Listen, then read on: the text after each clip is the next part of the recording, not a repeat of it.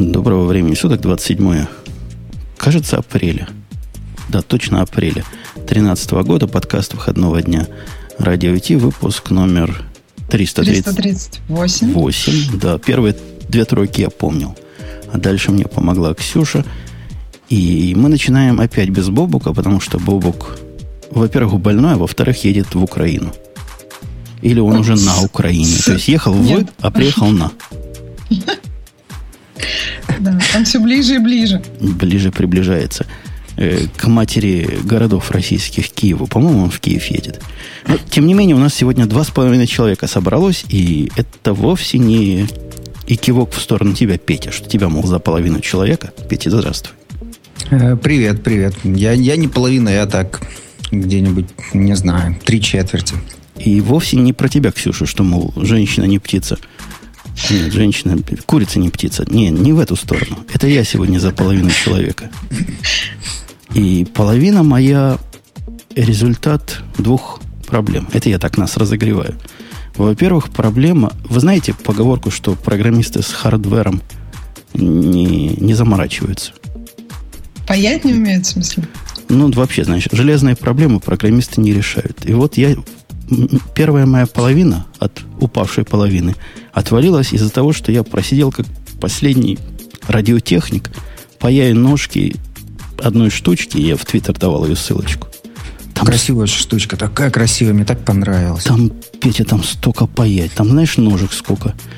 Ну, не знаю, штук сто. И всех аккуратно надо припаять. А паяльник у меня оказался не самый понтовый. И олово у меня оказалось какое-то слишком толстое. И, но это, не это главное. А главное то, что я совсем забыл вот эту позу. Позу паяльщика. Я, я вот все пытаюсь представить, почему ты, ты в этой позе как бы оказался? Ты зашел, значит, в BDSM раздел на Амазоне, там скидка была или? Нет, это подготовка к нашим общим проектам с девочкой, чтобы все это потом программировать. А, а есть такие проекты, в которых паять не надо, но некоторые части надо предварительно спаять. То есть я не только... лет, насколько я помню. Не, уже больше. Но... Так нужно было ей дать паять. Паять это так здорово. Мне кажется, 10 ножек это столько фана, когда ты, это первый раз. Это ужас какой-то. Ну, Ксюша, это ужас. И вот я сижу здесь, как стойкий оловянный солдатик, потому что у меня спина болит дико. А глаза? У меня еще глаза всегда почему-то от этого болели. Глаза? Но там же глаза испаряется. Нормально. Не, ну я поставил, чтобы выдувало, там все такое. Не хотел этим дышать. Но как у меня болит спина. Вот это моя 25% на это ушло. Сижу как не знаю кто. А вторая 25% Петя меня поймет. Он был в нашей деревне. Или даже в селе. Ксюш, ты знаешь, как, как московский житель, как тяжело в деревне жить? Не могу сказать без нагана. Наган у меня есть. Но в смысле, просто... магазины не круглосуточные? хуже, хуже. Петя, вот догадайся, куда ушла еще 25% от меня? Вспомни наше село. Примени фантазию. А, помню пару церквей, Apple Store, белок, кроликов, скунса помню. О, о, о ты, ты, это тепло, это почти жарко. Лужайку надо брить. Нет, круче. В деревне в этом есть звери, которые даже не звери, а, наверное, с твоей точки зрения, Петя, птицы, потому что их можно есть. Окей. Okay. Которые по утрам, начиная в 4 утра, они так кричат, они так поют, причем прямо под окном. Приходят под окно и поют. Они до шести пели. В шесть mm. то ли они успокоились, то ли я сдался. Э, я недавно проснулся в голландской деревне, вот такой не очень трезвый, значит, э, после вчерашнего. Это было 6 утра, и орал петух в окно. Он засунул нам голову туда и орал. Вот это с тобой случилось или что похуже? Птички маленькие, но очень пронзительные. Прилетают разные, поют. Я, я устал их отгонять. Выходил, отгонял. Последнего отогнал, так тихо стало. Думаю, сейчас засну. И тут тук-тук-тук-тук, дятел прилетел. Тук, и прямо в дом. Тук-тук-тук. Вот такие. А вот. если закрыть все окна, они все равно все слышно? Все равно. Ну, тут плохо. Плохо в жизни ну, деревни. Надо в город переезжать. Там машины ездят туда-сюда. У меня есть замечательное средство. Вот когда в поезде и много людей храпят, единственное, что спасает, это беруши. Просто вообще. Это такое средство. Я один раз купила, всегда их с собой вожу и так благодарю. На утро у меня к ним просто столько благодарности человеческой. Так что... Ксюша, а ты думаешь, как я заснул? Я под утро надел свои стрелковые а. наушники. И в, в них и спал. В общем, есть методы. Это мы так готовимся к, к, к темам, к основным, которых не так много, поэтому мы вот так тянем кота за хвост. Ну что, начнем с революции, которая вот подходит к нам, и многие ее не заметили. Даже гики многие не поняли, что мы говорим о революции. И вот я уверен, Петя вообще не в курсе, что такое BitTorrent Secure, э, Secure Dropbox альтернатив. Ну, то, что называется Sync Up у них, или Bit, BitTorrent Sync – Майны Фройнды, вы же в Твиттере всем три дня назад об этом подробно рассказали и обсудили. Как можно не знать этого? Ну, теперь даже дети знают, которые ты, читают ты Твиттер. понимаешь, ты, ну ты вообще понимаешь, что это большое, большое дело. Биг, так сказать, дел.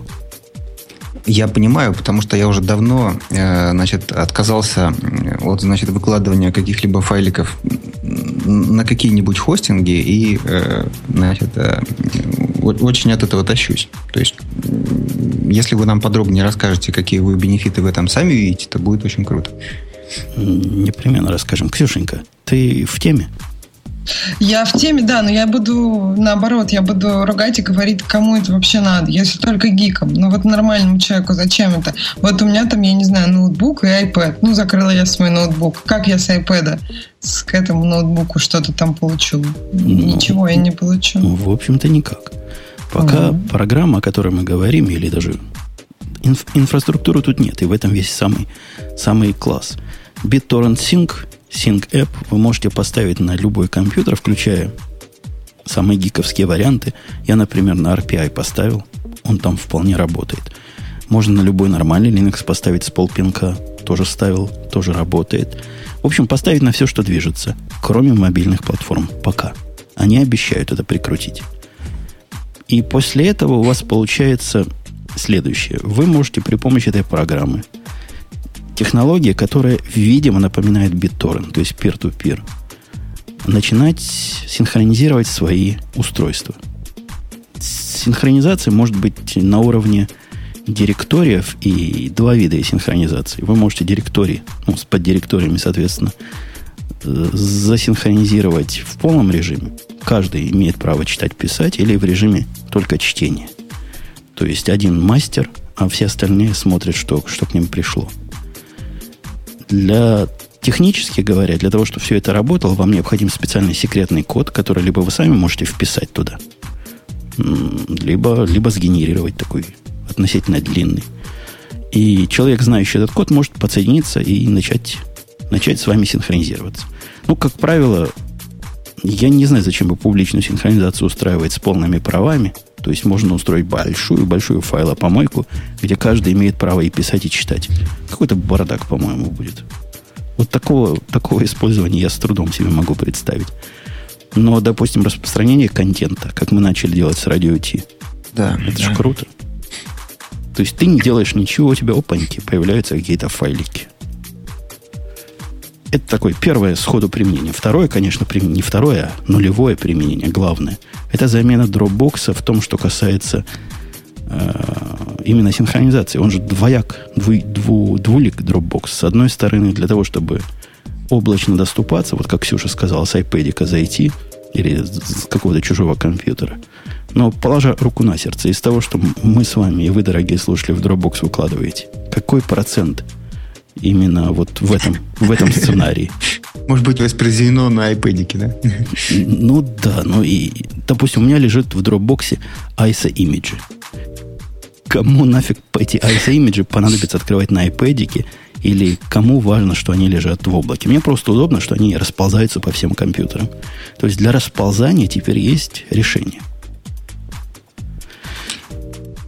Ну, ну вот э, я пытаюсь представить, чего бы еще могло не воспроизвестись, э, чего бы, вернее, можно было бы воспроизводить на iPad. Не знаю, э, картинки, что ли, там хранить? Зачем ты на них смотреть? Да все что ну, угодно, презентацию какую-нибудь. Да нет, ну, а почему нет? То есть ты кладешь что-нибудь, э, ну, к чему хочешь иметь доступ всегда. То есть это какой-то твой там бэкап. Например, у тебя есть презентация там на основном компьютере, и ты хочешь э, там, чтобы она у тебя всегда была.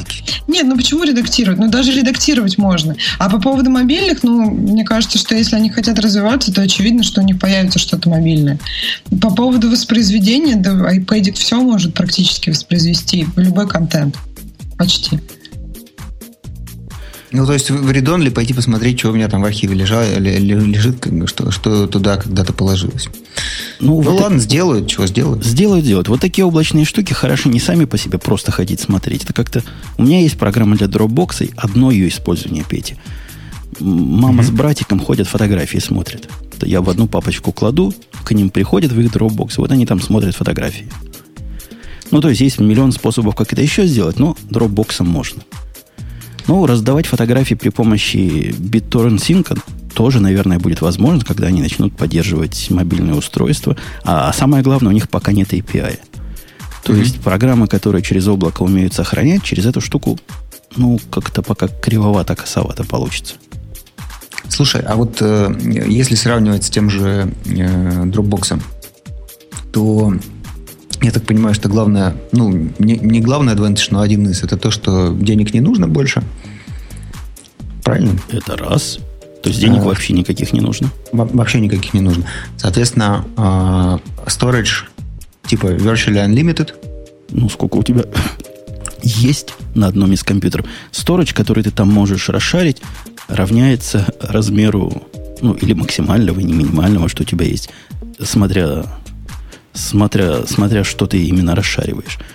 То есть должен быть сторож у тебя где-то в подвальчике, например, или в комнате, или еще где-то. Сторож весь твой, чужого нет. Но опять же, сторож за него нужно, нужно платить. То есть, если ты хочешь такой же сторож, как в Dropbox в каком-нибудь там S3, тебе придется за это платить. И, да.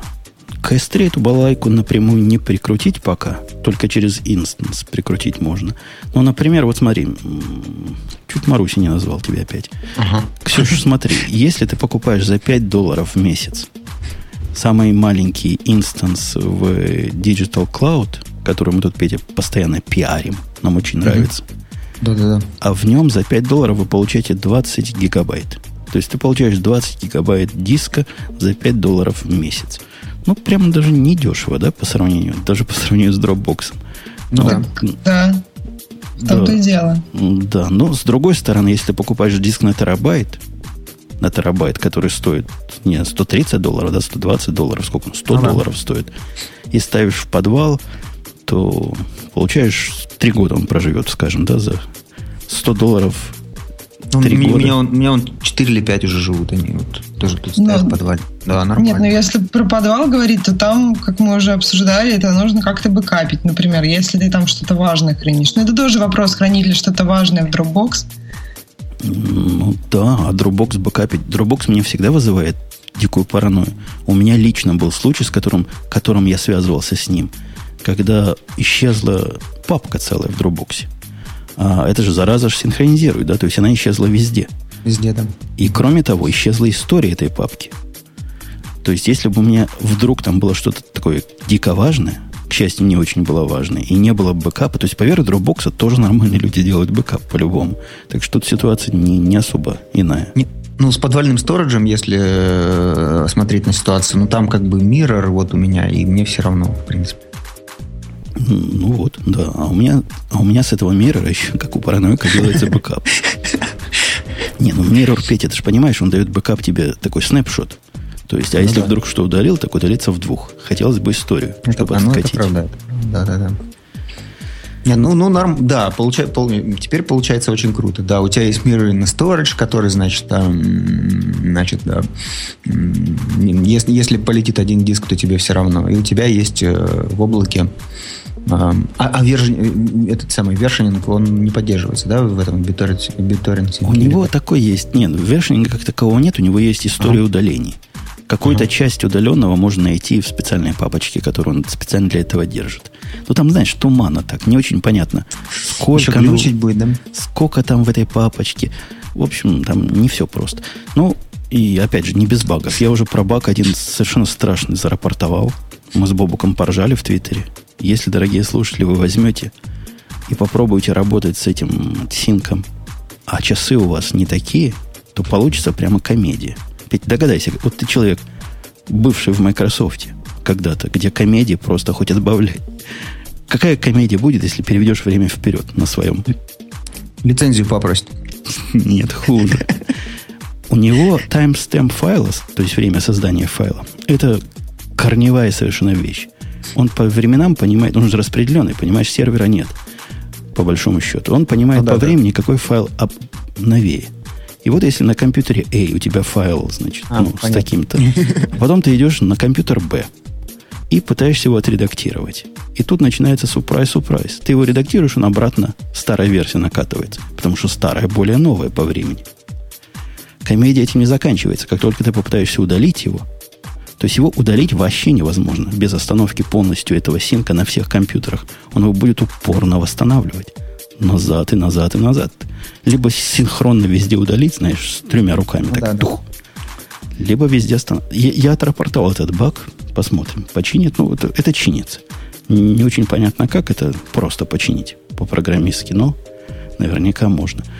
Вот. И Ксюша, а ты понимаешь... Так а что... может просто обращаться к какому-то серверу времени и узнавать настоящее время, какое у тебя стоит? Ну, то есть, или они же, если они у тебя не Там в локальной, например, сети. Нет, ну, каждый по отдельности обращается ну, то есть сейчас же, ну, например, а, на Unix есть специальный сервер времени, который NTP. можно... NTP. Да, Последние 30 лет да. он там есть, да. Да, NTP пул какой-нибудь. Ну, Ксюша, у меня для тебя есть волшебные, ну, два, сети, волшебные да? два да. слова. Знаешь, Network Partitioning. Слышала такое? Такое yeah. буквально болевая, болевая, одна из болевых точек всех распределенных систем. У тебя нет никакой гарантии, что в тот или иной момент времени твой клиент подключен к интернету.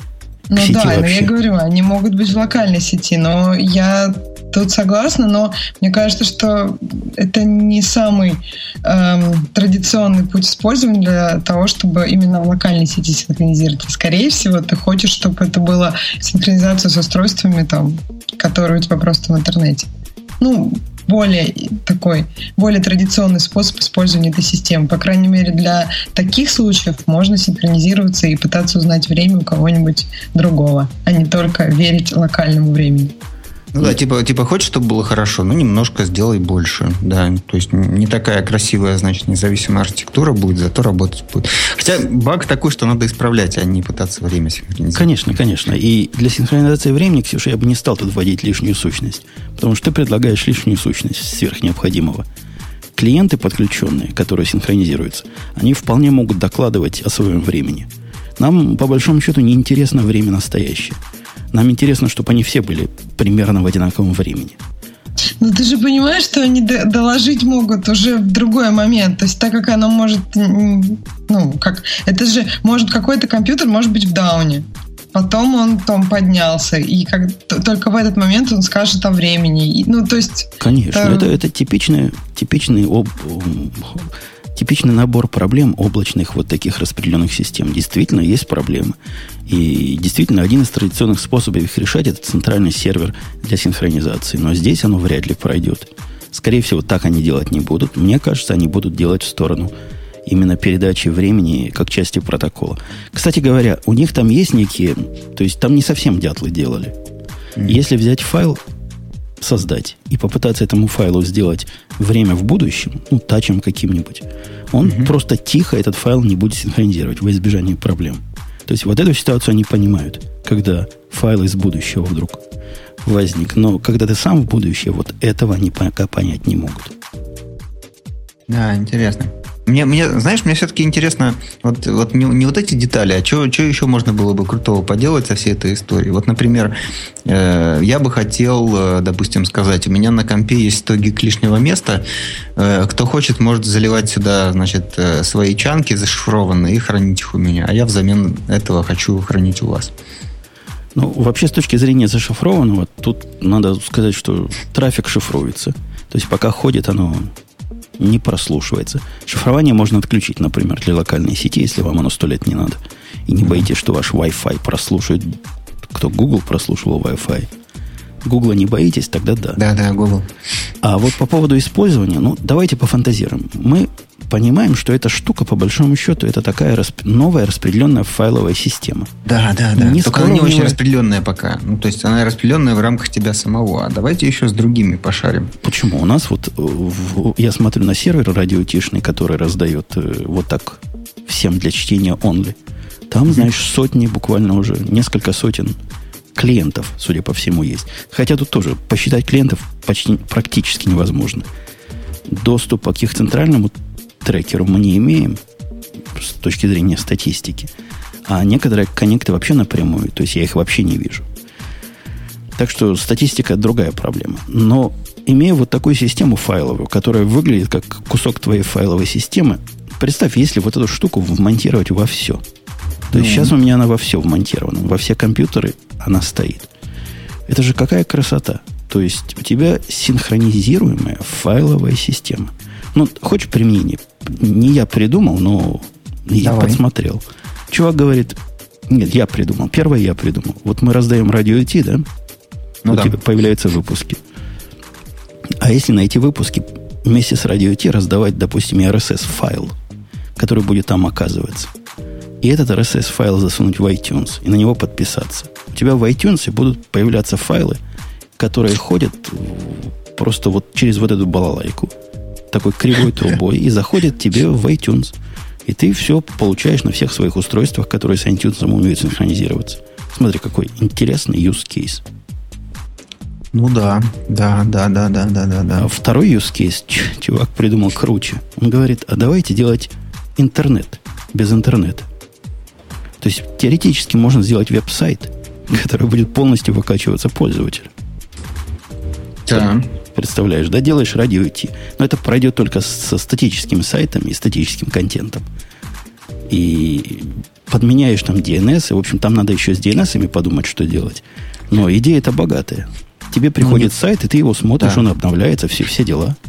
Ну вот я не Бобук, но если бы был Бобук, он бы наверняка заметил, что как бы порнуха, составляющая 90% интернета, она очень статичная, очень можно ее удобно так раздавать. Очень подходит для этого use case. Да, да, да. Так это же уже все раздается просто с помощью торрентов. Ну, то есть, как бы без... Не, ну, торрент... ты же понимаешь, надо идти торрент создавать, описание, всякое такое. Тут раз, Просто проще раздавать. Загружать куда-то, кстати. Здесь же не надо ничего. Нет, Просто. ну, в, момент, в этом плане, да. Кстати, по поводу Петиной идеи, мы на прошло, в прошлом радио Ти обсуждали уже, на Кикстартере есть проект, где там, ну, правда, там железные коробочки, то есть ты покупаешь коробочку и можешь, э, ну, предоставлять, я так понимаю, объем своих данных кому-то и, соответственно, хранить у других. То есть примерно такое же хранилище. Там да, тоже, да. по-моему, P2P, да? Оно тоже peer-to-peer, да. да. Там была коробочка что-то с обезьяной. Манки, что-то манки mm. была. И ставишь oh. эту коробочку, в ней терабайт. То есть у тебя всего терабайт. Больше не получается. Но зато этот терабайт бэкапится на все такие другие, на чужие. И если у тебя он пропал, то ты его можно значит, чужих как-то взять.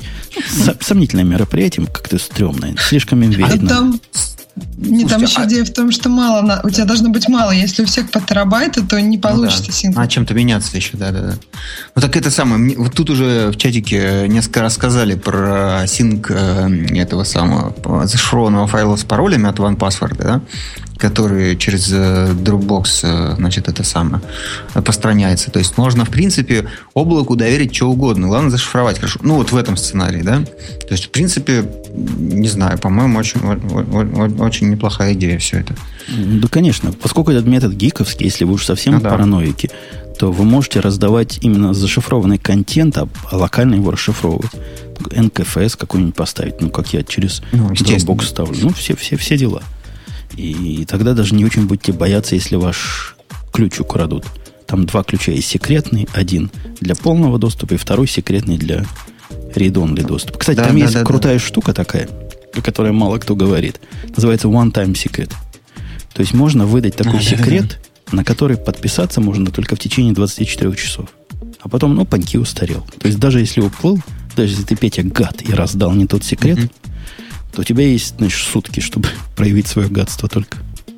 Ага, ага. А я, я помню, что ты пытался в Dropbox заливать какой-то файл, видео или чуть ли не файл от этого, ну, от радио Т, от, ну, mp3-шку, и его отключили через некоторое время. Да-да, я не помню, что я такого заливал. Да, я да, помню, да. как отключ... отключают же не просто директорий. Там сказано, отключаем, значит, каталог ваш. Они ага. блокируют полностью твой шеринг на а, да? трое Серьезно? суток, по-моему. А почему заблокировали? Слишком а, много трафик, обращений? 250 да, да. гигабайт для платных аккаунтов, они мне ответили. Это максимум трафика. А. Совершенно смешно, как вы понимаете.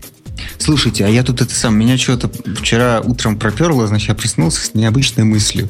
Значит, что-то мне приснилось дурацкое, я решил, пойду почитаю, что такое Dropbox для бизнеса. Вот. И там выяснилось, что ты платишь... Я, я, я посмотрел, там калькулятор такой, бегунок есть, что за Unlimited Storage, за 100 человек, э, вот, вот в таком обычном режиме Dropbox, она платит 12 штук баксов в год. То есть платишь 12 штук, у тебя Unlimited Storage вот в режиме Dropbox. А вот интересно, а как вот на этом BT-синке можно а- аналогию какую-то развернуть? Ну, там, правда, вершининг есть у них. Да, полную аналогию. Собственно, да, на, да. на этой штуке можно это же низкоуровневая вещь. Это самое главное. Это как бы не очень продукт. Хотя он и продукт, но не очень продукт. На нем развернуть такой групповой сервис, расплюнуть. С центральным сервером, который будет и бэкапами, и вершингом заниматься, это, это просто, просто ну, делается на, на коленке. Я собираюсь для своей группы такой сделать. И размер его будет ограничен, опять же, только сториджем на этом центральном сервере. Но это да, же придется поддерживать, а тут за вас это делает Dropbox. То есть насколько ты, знаешь, ты думаешь, что будет выгоднее? Ну, это такой же довод, Ксюша, как э, почему бы, допустим, свой гид держать, если можно, допустим, на гитхабе все хранить. Да, да, да. Ну да, и все хранят. Ну, все все хранят. Вот если мы перейдем в следующую тему, то окажется, что все-таки не все. Есть такая тема. Ну, что много, окажется. Гид 8 лет, и Вообще мне трудно в эту тему говорить, потому что я не являюсь большим поклонником гита. Я знаю, Петя у нас просто в Linux ядро постоянно коммитит. И как с утра вот проснусь, то про Dropbox у меня что-нибудь свербит, то захочется в гид что-нибудь закоммитить, особенно в Linux ядро. То есть просто как, как народ сразу думаешь, да, и вперед туда им коммитить. Да, да, да. Ксюшенька, ты с гитом у нас самая продвинутая, то есть ты вы даже знаете ноты. Нет, ну гид на самом деле это очень большое дело. Они, мне кажется, очень сильно продвинули социализацию в плане, ну, как бы вот в обществе программистов. То есть это действительно такое место, на котором очень много можно полезного и интересного найти. Стоп, ты сказать, не гони на лошадей. Ты про GitHub говоришь, а мы говорим про гид. А, про гид, вообще про гид. Который вот Линус Торвалд придумал 8 лет назад. Да, но не было бы гита, не было бы GitHub. Окей, но гит это самая распространенная сейчас система контроля версий. Распределенная. Кто, кто, кто сказал? Кто сказал? Ну, одна из самых. Ты думаешь, SVN до сих пор? Или Mercurial? Не, я, я не знаю статистики, но статья, о которой мы говорим, она говорит, что гиту 8 лет, и он вообще сейчас широко в Enterprise пошел. То ли они Enterprise, это Cloudera опрашивала, да? Или, а нет, Коллапнет. А, Коллапнет опрашивал. Коллапнет это те, которые, по-моему, они в свое время за, за Свеном сильно стояли. Я помню, как от Коллапнета у меня была какая-то свеновская Видимо, штука. перестали стоять уже за СВН. Ну, может быть. Ну, вот эти опросили народ.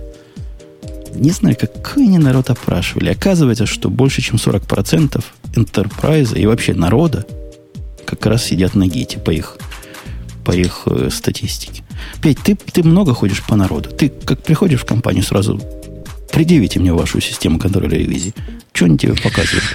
Знаешь, вот э, я тут э, э, про нашу прекрасную контору значит, вот на днях исследовал по этому вопросу. И выяснилось, что даже нас заразило, да, очень серьезно как-то нас зарубило, и вот теперь... Вот с вот гитом мучаетесь, да?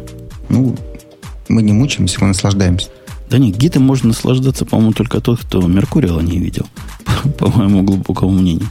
Ну, а вообще, Ксюша, вот интересно было кого-нибудь, кто-нибудь из слушателей есть, который может со мной, так сказать, так сказать, аргументированно поговорить, почему гит отстой, а Меркурил крут.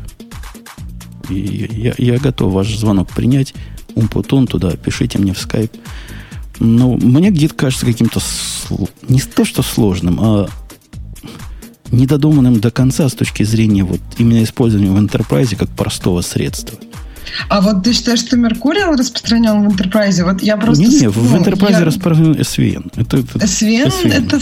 Но сейчас Enterprise, который хоть... Ну, то есть, например, как, когда начинается новый проект, э, то есть когда люди думают, на что переходить или там чем пользоваться, то в основном выбирают гид. Я просто разговаривала с разными командами. Даже я, например, знаю там людей, которые не пользуются при этом гитхабом, к примеру, они пользуются битбакетом, на котором можно и Меркуриал использовать, но при этом все равно используют гид. И мне вот интересно, как ты считаешь, почему Меркуриал не стал таким распространенным? Или в твоих кругах, Java кругах, там все Меркуриал используют? Ну что, и в питон кругах принято Меркуриал использовать, в общем-то. Э, по-моему, самого питона с их репозиторий, во всяком случае, он был в свое время на Меркуриале официально. Ну да, Git это больше Ruby. Ну, вот как-то есть такая связка Git и Ruby, и Mercurial, и Python. Ну, хотя и Git тоже достаточно, мне кажется. Ну, давайте вот я устрою голосование. Вам Хотя как, как же тут выбрать-то? Ну, давайте 0-1, да? 0 это будет я за гид, а 1 это будет я за Меркурил.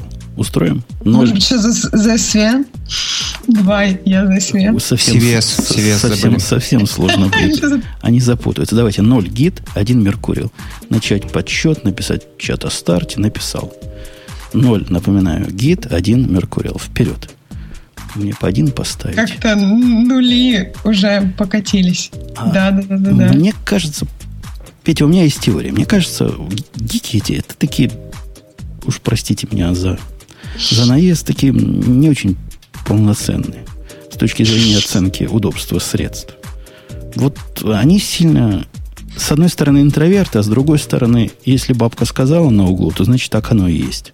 Правильно. Чем они читали сложнее, книжку тем приятнее? Не-не-не, чем, если сам Линус сказал, сам Линус сказал, что вот это, что C++ отстой, C наше все, значит, будем на C программировать. Если Линус сказал, что все на гид, пойдем на гид.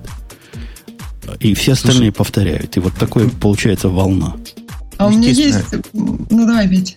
Что, что в книжке написано или что сказал герой, то они будут делать. Вот книжка Реворк, допустим, по-моему, к жутким э, последствиям привела. То есть все считают, что надо делать просто и выбирать, чтобы, значит, простые инструменты. Потому что сложные ведут, значит, к хаосу. Вот. Не, я тут немножко... У меня есть 5 копеек на эту тему. Э, чтобы выбрать осознанно Git или Mercurial, например, нужно действительно это использовать. Ну, то есть нужно поработать на, или там встроить свою команду Git, встроить свою команду Mercurial и примерно одинаковые по сложности там проекты попробовать, и тогда у тебя будет действительно experience, и ты сможешь четко говорить, что удобнее и в каких вопросах. Получается, что как люди выбирают? То есть они читают какие-то там оценочные статьи, читают исследования, там, чтобы быстрее, что удобнее. Но, по сути, это просто мнение какого-то другого человека, который, может быть, тоже перед этим две статьи прочитал. И, ну, вот в этом проблема. То есть, да чтобы... не, не, не в этом. Я тебе скажу, в чем проблема. Тут а, голосование пока идет. Если ты читаешь, я не знаю, попадаешь ли ты на статьи, где специалисты или там пользователи Меркурила его обсуждают, и когда пользователи Гита его обсуждают, это же совершенно разные два мира, два шапира. То есть, если когда вопрос про гид идет, то основной ответ, то есть там чувак говорит, а, у меня все пропало, я всю историю поломал, у меня сразу волосы последние дымом встают. В системе, значит, контроля ревизии он все поломал. Здрасте, как говорится. Ему отвечают, причем этот ответ как бы официальный, то есть он благословлен, видимо, сверху. Говорят, ты не можешь с гитом работать, если не понимаешь, как оно внутри все устроено. И это очень гиковский способ. То есть для того, чтобы работать с инструментом, надо знать, как там байтики, битики ходят, как у него change сеты, ревизии и все прочее происходит. И вот тогда ты сможешь, значит, всю мощу познать. И к этому еще второй довод. Надо инструмент знать, с которым работаешь. Понимаешь? В, в разговорах о Меркурии все гораздо приземленнее. То есть это инструмент, в котором кишочков никто, никто не пытается выяснить для того, чтобы понять, как с ним работать эффективно. Ну, честное слово, я работаю с Меркурием уже несколько лет. Моя команда с ним работает.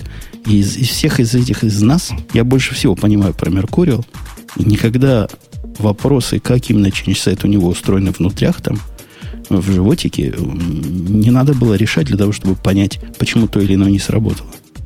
Слушай, ну вот этот довод «я работаю, и у меня все работает», э, он, ну, на мой взгляд, немножко странный. То есть я тебе могу противоположно. Я работаю с гитом, и у меня все работает. Я не пишу в интернетах, что я себе все сломала, почините мне, пожалуйста.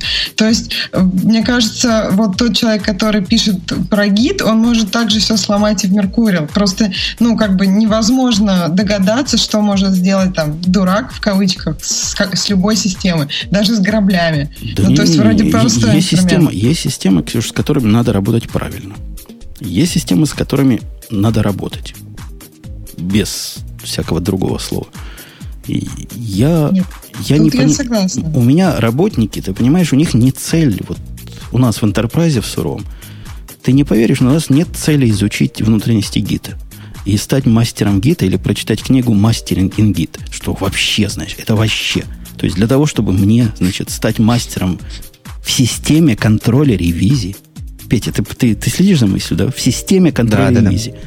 То есть как мастером в Word стать, мне надо, значит, прочитать специальный, специальный том. И вот тогда я начну понимать, А. как использовать его внутренности. Я, я, я помню, я, я помню од- од- один такой э, похожий паттерн, с которым значит, мы столкнулись в 2007 году. Вышел iPhone, для которого не было инструкции. Зато им можно было пользоваться. Помните? Для iPhone не было инструкции. И Ну, в, до сих пор, в- в- например. да. В Apple Store продавалась книжка, значит, издательства Aureli The Missing iPhone Manual. Вот. Зато можно было две- пользоваться, Две да. коллеги только покупали. Ко- Ну, конечно, Нет, конечно. До сих пор, например, в айфоне, вот что интересно, у них нет какого-то там гайда по жестам, что тебе нужно делать для чего-нибудь. Во многих приложениях уже для iOS есть такой гайд по, гайд по жестам.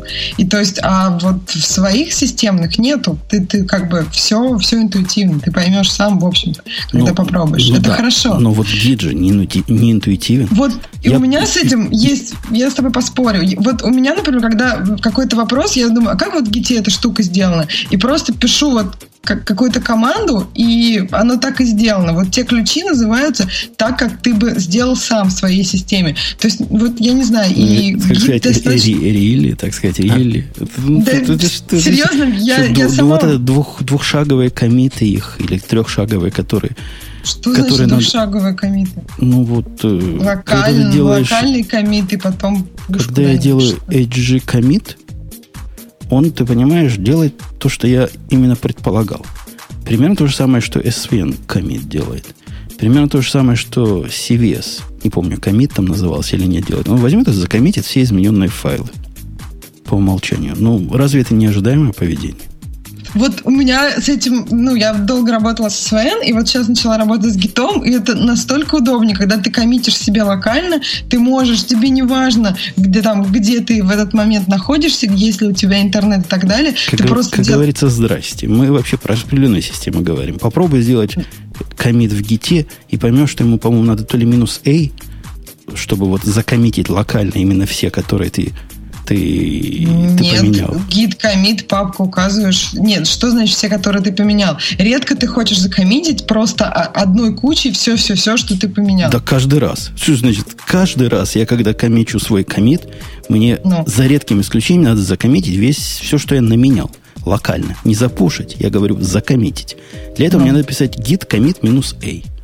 Я не против писать минус A. Но говорить, что это... так Зачем писать инту- минусы? Я вообще не пишу минусы. Я пишу гид, комит и папку, в которой у меня все, что я наменяла.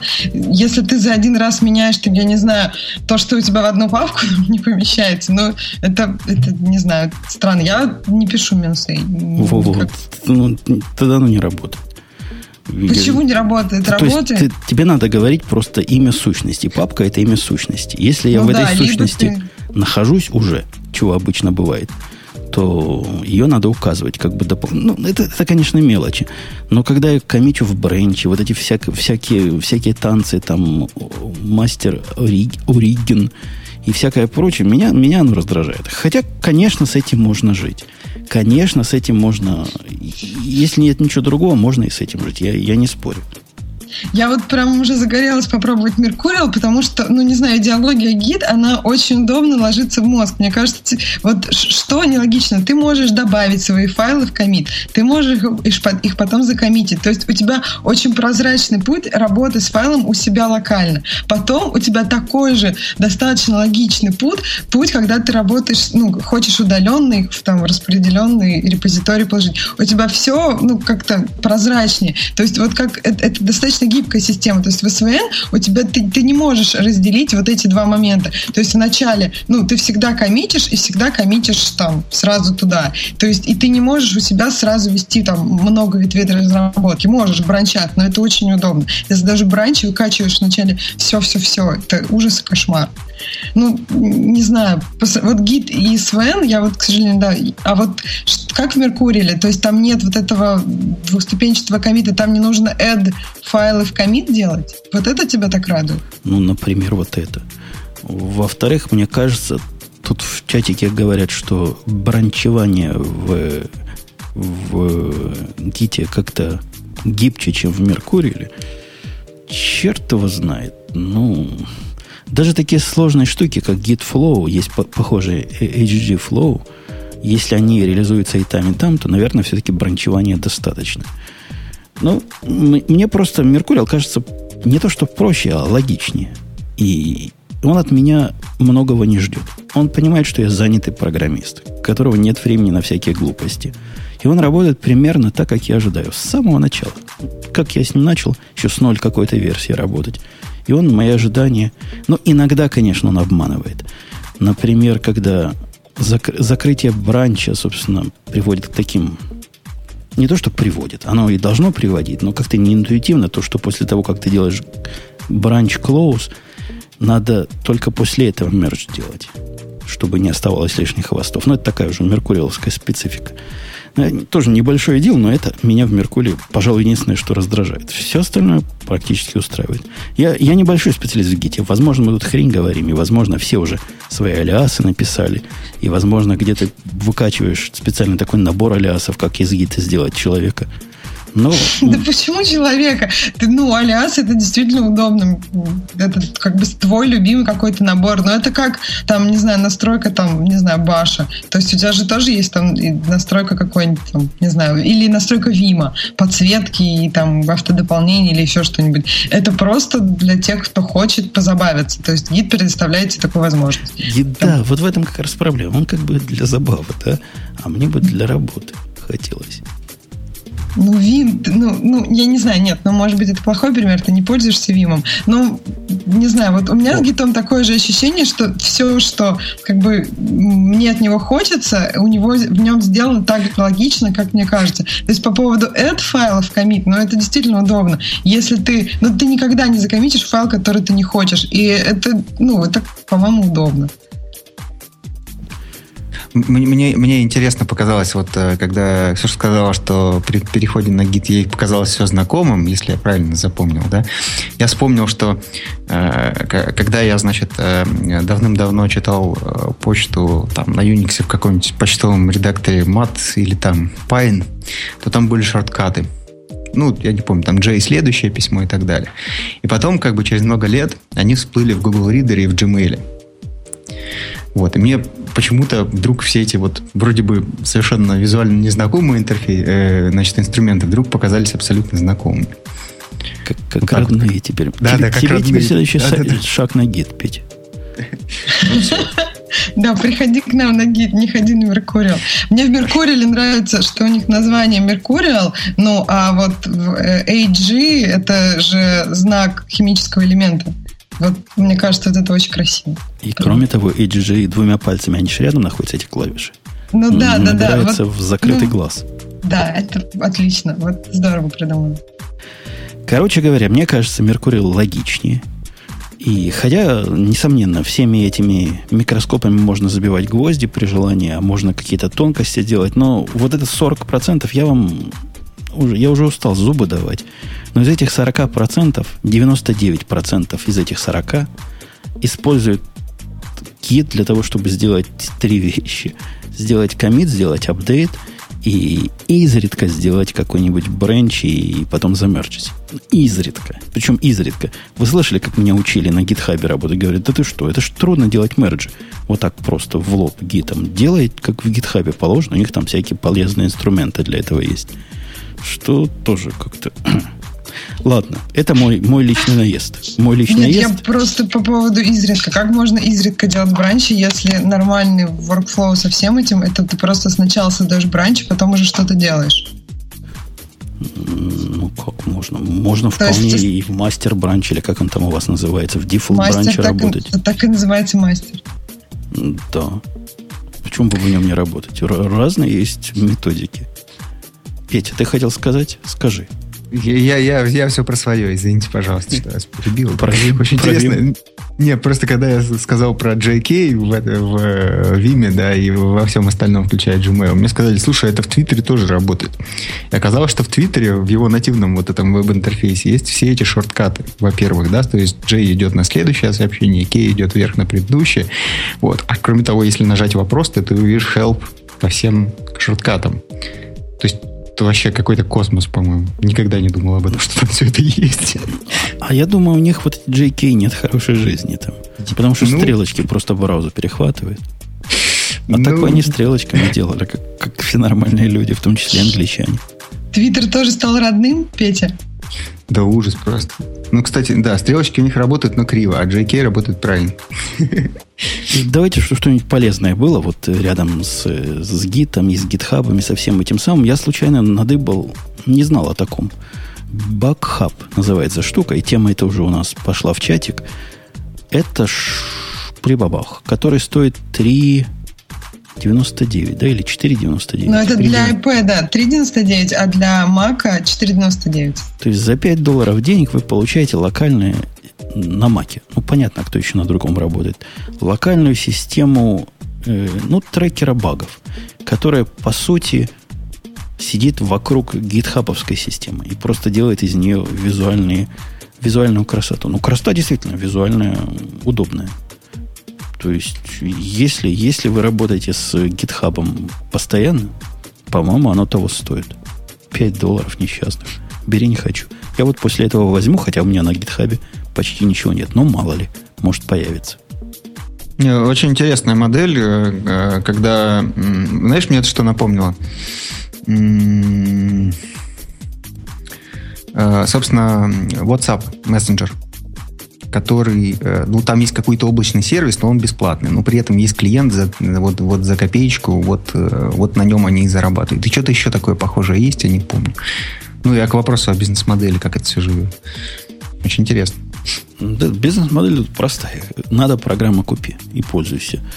И, по-моему, хорошее дело. Ксюш, ты ж, ты ж на GitHub ходишь. Будешь брать?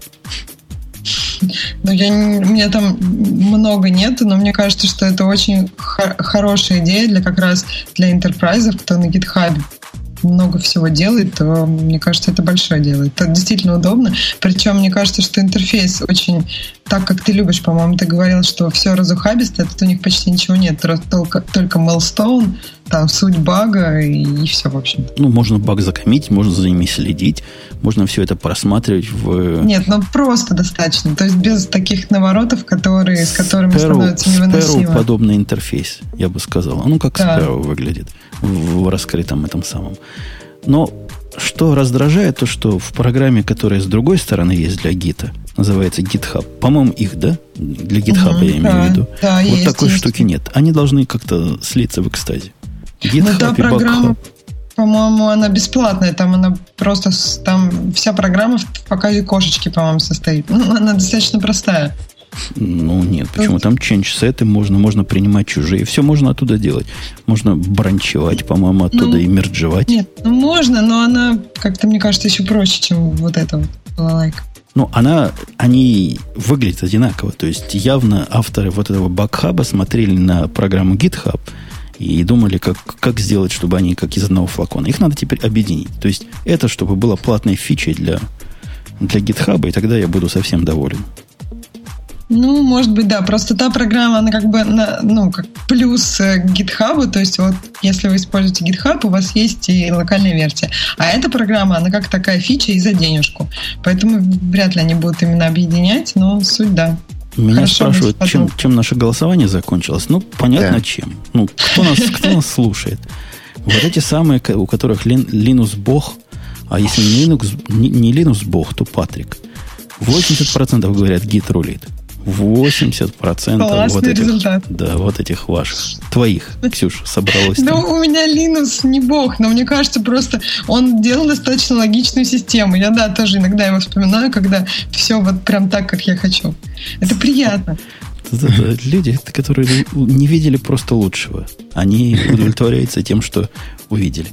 По поводу не видели лучшего. Петя, у меня к тебе вопрос. Да, да, да. Вот ты единственный из нас, из всех, который вдалеке от революции второй. То есть у нас две революции сейчас, да, есть. Первую я уже упоминал, распределенная файловая система BitTorrent Sync. Да. Вторая наступление вот этих сок компьютеров, System on Chip. Угу. Ты, ты далек от нее, да? Ты вообще не понимаешь, что за компьютер размером в кредит. Ну, как-то, Кому как не нужны? понимаю. Я помню, что когда еще работал э, в Microsoft, прости господи, сейчас перекрещусь, вот. Значит, э, на одной из э, огромных внутренних конференций, значит, э, Стив Балмер рассказывал, что вот когда будет Windows 8, она работ, будет работать на соке. И, значит, поэтому я этим заинтересовался еще три года назад. Я не знаю, это к чем, до, до чего дошло-то, до чего доросло. Ну вот в, в наш этот отросток речь идет о... Они называются мини-PC, по-моему, хотя к PC они плохо относятся микрокомпьютерами их тоже назвать. Я даже не знаю, как их назвать. Ну, соки, они есть и соки. Да. То есть Raspberry Pi это, это самый известный из этой категории. 35 долларов компьютер, который некоторые из нас тут, Бобук и я, сильно любят. А сейчас разговор о другом. То есть в прошлый раз мы обсуждали, Ксюш, как конкурента звали, который стоит каких-то 100 долларов, да? В прошлый раз обсуждали? О, да, в прошлый раз обсуждали, но я тоже что-то забыла. И... Их просто много в последнее время очень развелось, и они за разные цены. Да, есть... а вот теперь появился...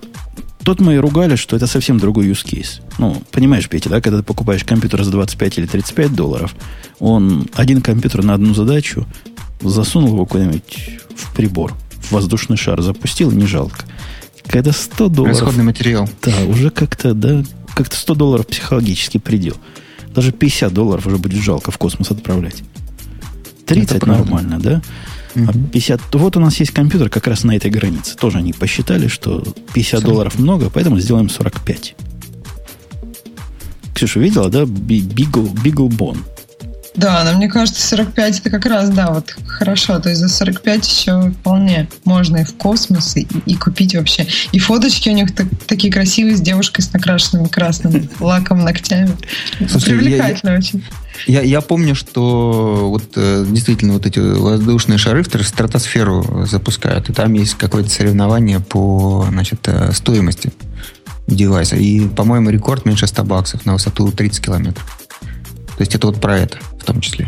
Да, да, ну, взять воздушный шарик, на, на, на, заправить гелием, прицепить к нему пай, вот этот дешевый вариант пая за 25 долларов. Вот и ну, там еще нужно действительно сам шарик, гели, еще что-нибудь, там камеру какую-нибудь, еще что-нибудь такое. И, ну, а, да. а его, наверное, в процессе еще надо как-то да, питать. добавлять, да, и питать. Но питать да. у всех этих компьютеров хорошо, они мало. На батарейках могут долго долго жить. Вот этот проект, который я собираю тут с, с индикатором, он будет со своими собственными батарейками. По расчету 24 часа работать. Вот. И вот этот Beagle, Beagle Bone 45 долларов стоит. Теперь что у нас на борту, кроме 45 долларов? Гигагерцовый ARM какой? А8, да, по-моему? Да, Cortex A8. Много всего на самом деле у них есть. Ну, 3, 3D а. акселерация есть, но там я читал где-то в рассказах, что почему-то Full HD оно не умеет показывать, а какой-то 1280 на 1024 максимум удерживает, что как-то внушает сразу проблемы в использовании этой балалайки в виде медиацентра. Одно, ну, одно из популярных использований Pi. А Pi может, да? Pi может, он Full HD прямо как, как родной показывает и крутит. Странно, вроде она как-то мощнее, дороже. Почему они не подумали о таком моменте использования?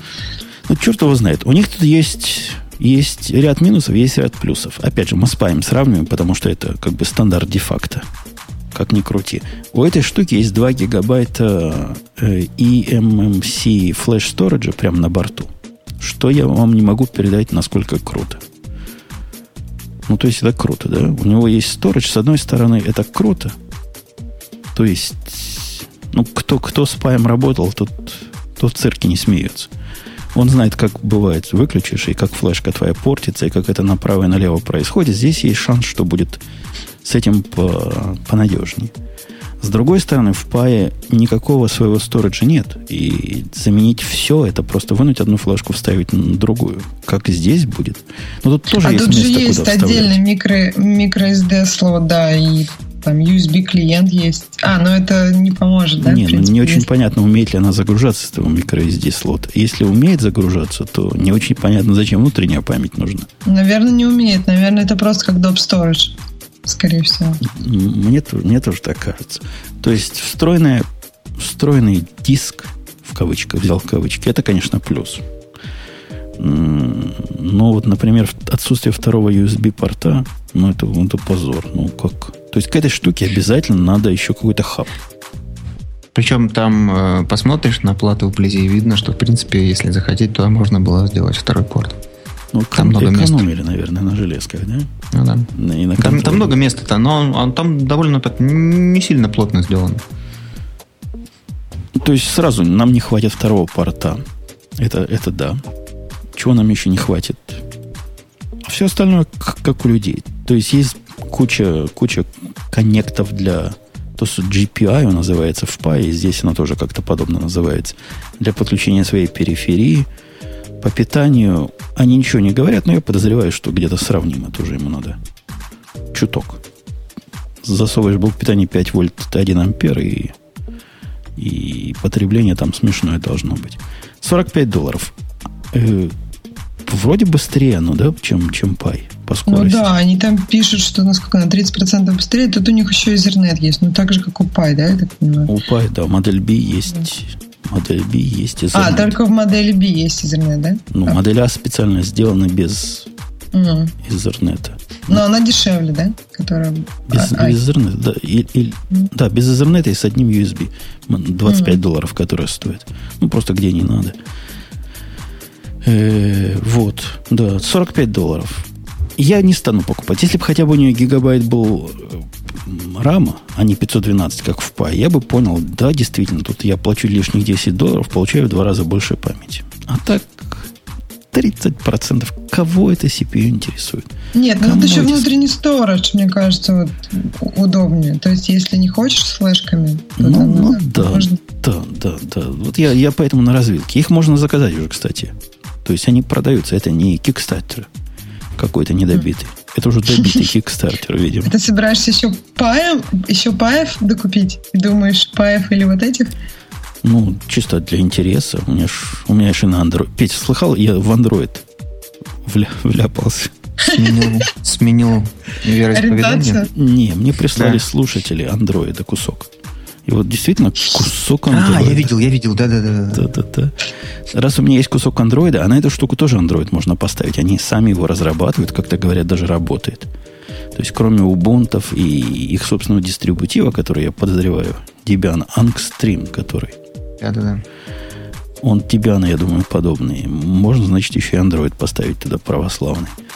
А ты как бы что в связи с этим хочешь сотворить из него? Из, из этой штуки я пока не знаю. Ну, чтобы было.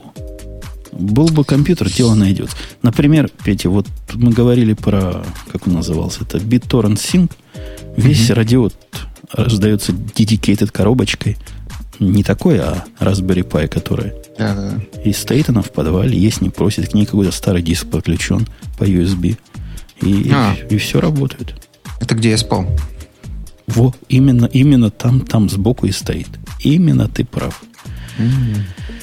Вот. Эй, Ксюша, ну будем брать. Ну, можно подумать, да, ее или пай. Будем думать. Петя, я хочу тебе передать микрофон, потому что ты у нас большой специалист по теориям заговора. И Окей. по всяким глупостям прочим.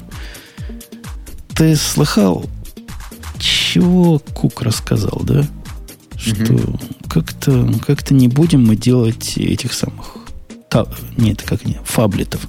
Пока не будем делать. Пока, значит, мир не созрел для фаблетов. И все, кто делают, делают плохо. Как, как твое отношение как человека, измученного в свое время Galaxy, оригинальным, да? Как он назывался, Galaxy? Nexus One. Nexus One. В общем, ты, ты в курсе, как оно бывает в этом мире. Оно, оно нам надо вообще? Или, или, или правильно Apple говорит?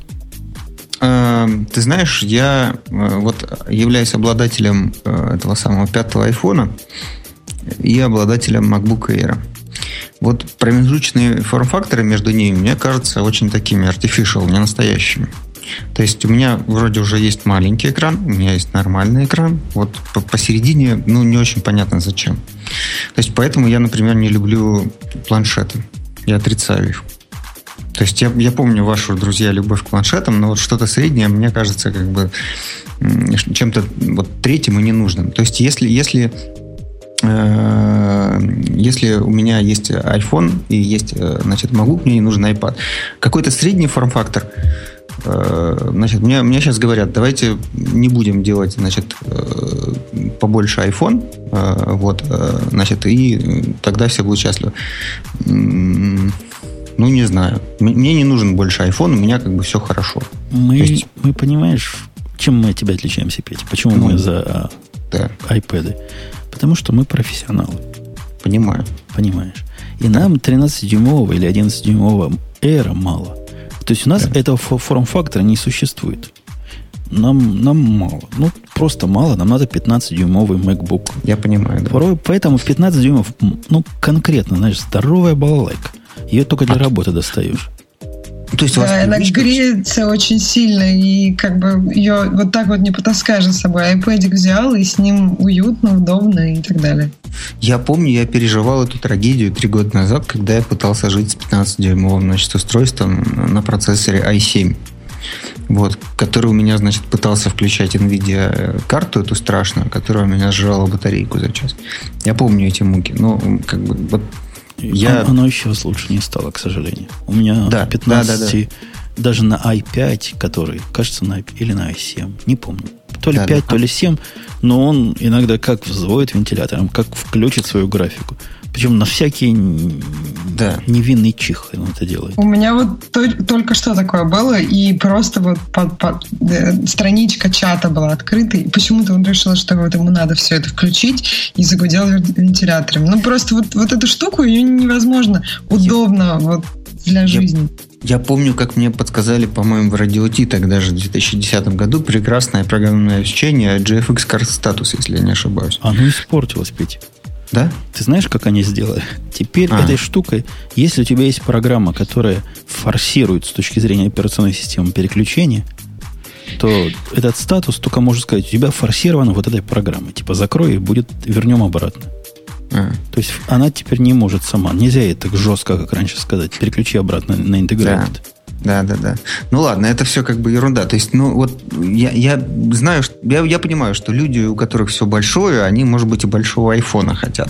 Но вообще-то как бы таких людей все меньше становится, да? То есть как бы люди хотят, чтобы все было меньше. И иметь MacBook Air, они, значит, огромный, значит, 15 или 17 дюймовый MacBook Pro за 3000 долларов. И поэтому, ну, не знаю, в этом смысле, если у тебя уже есть небольшой компьютер весом 1 килограмм, то тебе не хочется иметь какой-то промежуточный, по-моему, вот форм-фактор типа iPad, который весит на 300 грамм меньше. Мы Или, там... стесняемся сказать. Ну, но я все-таки озвучу, весит? Не, я все-таки озвучу то, что мы с ней хотим сказать, но она стесняется. А, простите, туалетный компьютер – как ты будешь? А, я бы сказала, для ванной комнаты. Да, для ванной комнаты идеальный компьютер.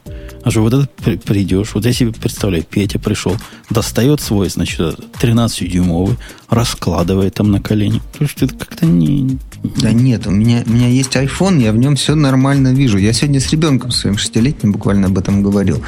Вот у нас есть iPad, я ему что-то год назад купил с дуру вторая попытка была. Вот, и теперь им как бы никто не пользуется. Всех устраивает играть на iPhone. Всех устраивает играть на iPhone или на компе. Вот не знаю, почему-то вот средний форм-фактор у нас не приживает. Я, кстати, думаю, знаешь, чего сейчас?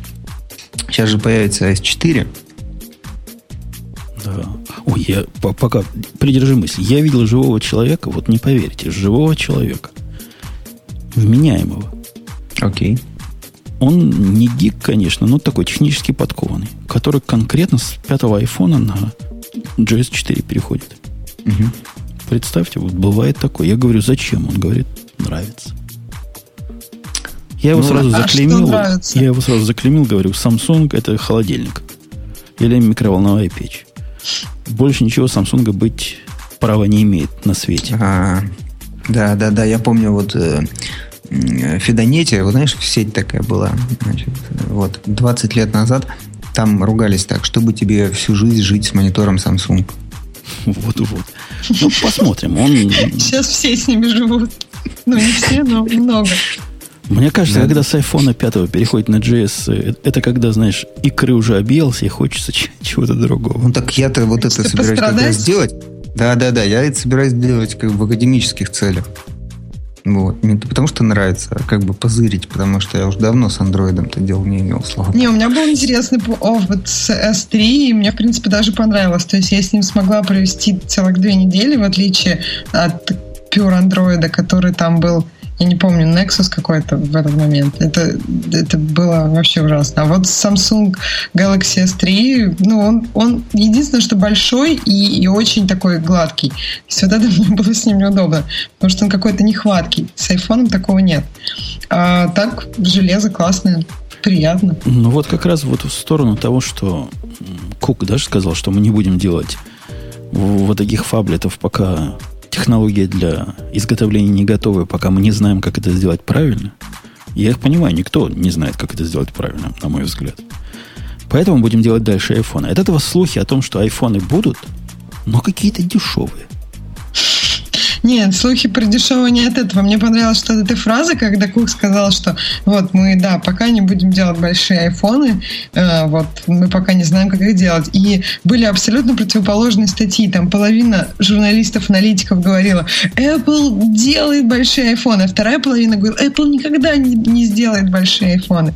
Это было так забавно, что ну, из одной фразы вот просто две противоположные идеи родились. Петя, твой, твой prediction. Дешевый iPhone будет? Ну, так, такой думаю, же, что... как iPhone, только плохой, с пластиком сзади. Ну, чтобы как, как Galaxy, чтобы был ваш. Ну, мне кажется, что дешевый iPhone не решает никакой проблемы. То есть, с одной стороны, вроде бы надо конкурировать с дешевым андроидом. С другой стороны, ну, я не знаю, не вижу в этом как бы огромного конкурентного преимущества, что вот сделать дешевый iPhone. Ну, в смысле, ну, какое-то колоссальное количество денег ты на этом, по-моему, не заработаешь. Поэтому непонятно, зачем это делать. Нет, ну тут вопрос, например, с iPad mini. История с iPad mini показала, что они не, совсем неплохо денег на этом заработали. То есть у них э, продажа iPad увеличилась там, по ну, с деньги с продажи iPad на 60%. То есть это, это, это очень ну, хорошо. Да, да, да, да. Но действительно, как бы они сделали какое-то, ну, не знаю, по-моему, значимое изменение. Да, то есть снизили размер этой штуковины в два, ну, вернее, не размер, а вес этой штуковины в два раза. То есть ну, что-то серьезно изменилось. В случае с маленьким, с дешевым айфоном, который останется примерно такого же размера, но как бы будет каким-то вот таким полудерьмовым, ну, непонятно. По-моему, так, те, кто хотел купить iPhone, его уже купили. Или как? Да не будет он полудерьмовым, просто Apple у них даже, ну, вот iPad mini, он стоит достаточно дешево, ну, в общем-то. И при этом он, ну, его трудно назвать полудерьмовым. Это классное устройство. И с iPhone, ну, судя по тому, что в последнее время заявляют товарищи из Apple, все-таки дешевый iPhone будет. Но он будет, ну, не совсем дерьмовым, я даже, даже думаю, совсем не дерьмовым. Он будет просто проще. То есть, если, например, есть идея, по слухам, о том, что в новом iPhone будет датчик отпечатка пальцев, а в дешевом айфоне не будет. То есть вот они будут отличаться какими-то вот техническими такими хардварными штуками. Если тебе это вроде как не нужно, ты покупаешь вначале дешевый iPhone, потом тебя на это подсаживают, ты в итоге покупаешь дорогой. Это, это возбужденные китайцы да. придумали про отпечатки пальцев, да, я вам да, точно да. говорю. Ну, да, да, да. Ну, ну, ну, возможно, звучит... с Куком может быть все. Я не знаю, да? Ну да. Но Джоб, Джобс в гробу перевернулся бы, если бы про отпечатки пальцев услышал. Ну, звучит как так, такая попытка... Ужасно звучит. Фрагментации платформы, да, как с андроидом получилось. То есть, типа, вот есть iPhone, он хороший, понятно. А тут вот как появляется хороший iPhone и плохой iPhone. Ну, как вот ты Джобс? Не, мне кажется, фрагментация платформы, она произошла в момент, когда вот гораздо более сильная фрагментация платформы произошла, когда изменилась там диагональ экрана. Вот это разрешение. То есть соотношение сторон. Вот это была действительно вот такой огромный шаг, потому что сейчас там три отношения сторон вот под iOS. И это, ну, ну, но даже это на самом деле какой-то огромной боли, в принципе, у разработчиков не вызвало, потому что они сделали все достаточно, ну, адекватно внутри своей системы. То есть это небольшая сложность вот это все поддерживать. Вот, поэтому мне кажется, что, ну, какой-то там еще, еще какое-то периферийное устройство а там датчик отпечатков пальцев, он будет так же, как камера. То есть как будто у тебя есть iPhone там с камерой и без камеры. Это будет достаточно, ну, просто. Просто, просто, ну просто это совсем вся эта простота не вкладывается. Ну и телевизор туда вставить, наверное, тоже несложно. И FM-радио вставить, да, тоже как что карты. Да, все, все это делается технически. Он китайцы штампуют их. Не, я в такое будущее, мне бы не хотелось в такое будущее верить. А я что вот касается вот верю. дешевого, а чем действительно нам в чатике подсказали 3GS, самый дешевый из продаваемых сейчас? Уже да? все есть, да, пожалуйста, пожалуйста. Бери не хочу, или 4, или, или 4S, все они, все они есть, все они прекрасно ну, работают.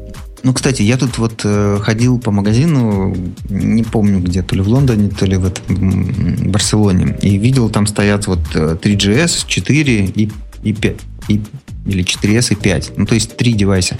Значит, причем, если посмотреть на цену нелоченного 3GS, то она как бы не такая маленькая по сравнению с 5. То есть э, за 2 3GS можно купить больше одного пятого. То есть, в принципе, если скинуть э, значит, цены на, на этот самый, на 3GS, еще немножко, что вообще, ну, экономически очень легко сделать. Он стоит вообще 3 копейки в производстве. То получится дешевый iPhone. Да. Нет, тут есть проблема. Э, на 3GS сейчас все, что, ну, например, приложения, они работают, ну, очень плохо по сравнению с пятеркой. То есть э, вот пятерка и четверка, там скорость, ну, ты видишь разницу, ну, вроде как ты готов с этой разницей жить. Но если ты сейчас в руки берешь 3GS, я просто, у меня есть такой experience, мне там иногда на него надо какие-то обновления ставить, но это просто кошмар. Ну, там вот ты, ты что-нибудь делаешь, она полчаса думает, и это ну, это не здорово. А если будет именно iPhone, ну, как четверка, то есть таких же скоростей, скажем, это будет гораздо лучше. Тем более люди, ну, одно дело, когда ты покупаешь какой-то старый телефон, другое дело, когда ты покупаешь новый телефон, вот именно там, но какая-то типа проще модель. Э, мне кажется, что для людей это много. А по поводу там датчика отпечатков пальцев, я тоже в это не верю, но э, было много моментов, как, в которые никто не верил. Например, что iPhone станет больше, изменится соотношение сторон. Вот я помню, как Женя говорил, нет, не может быть, там, мне нравится такой iPhone, никогда не будет ни за что, я не смогу это полюбить. Там потом iPad mini, там Apple никогда не сделает iPad mini, ну, потому что, блин, все уже сделали, Apple не идет за всеми, Apple создает новый рынок. То есть Apple сейчас, в, последний раз, в последнее время делает вещи, которые все говорят, нет, этого не будет, а потом все, в общем-то, любят это. Поэтому, если Apple вдруг сделает отпечатки пальцев, как там разжиревший iPhone или как iPad mini, ну, ну пусть вдруг это будет даже удобнее, чем, например, набирать каждый раз пароль. Не знаю, не знаю. Ну, посмотрим. Я, я сильно сомневаюсь про отпечатки пальцев. Лучше глаз туда вставлять. Камера уже есть, давайте туда вставим глаз. Ну, ну, ну так себе, честно говоря, эта идея про отпечатки пальцев. Лучше свайп притащили туда нативно, и все. В общем, есть сомнения, да, будет ли дешевый. Чего-то будет. То есть, скорее всего, 5S, говорят, будет, хотя еще 5S не вышел, и еще вообще непонятно, выйдет или нет, но уже за это ругают. Говорят, ну что за позоры? Что же в Apple закончились инновации, если они 5S собирают? Никто не знает, собираются или нет. Но, судя по этому слуху, инновации закончились. Надо ну, сразу 6 выпускать.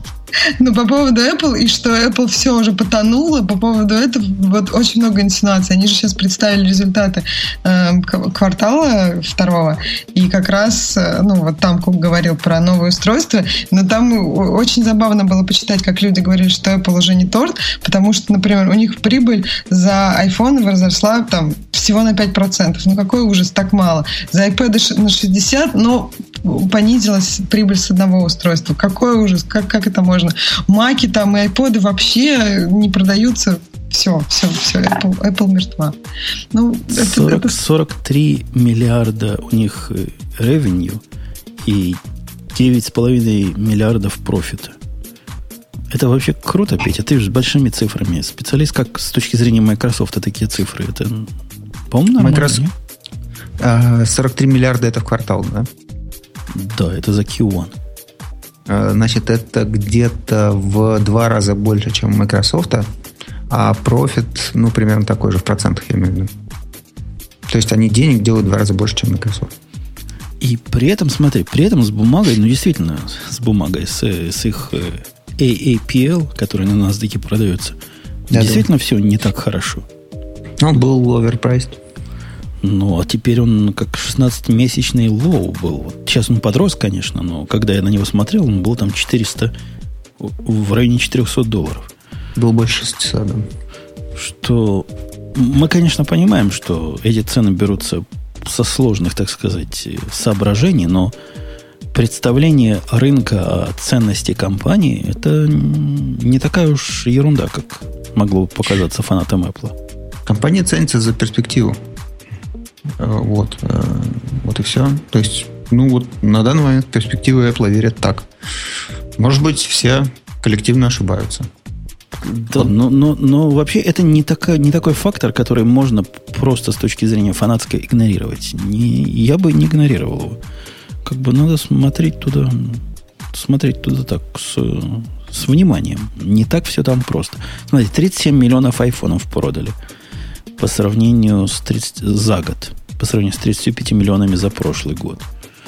Ну, то есть растут айфоны. Хотя, может, если сравнить с ростом андроидов, то вот это почти никакой рост, да? Ну, почти 37 против 35. Почти никакой. 2 миллиона несчастных. Может, да. это действительно смешно. И перспективы как раз те самые, за которых бумага падает.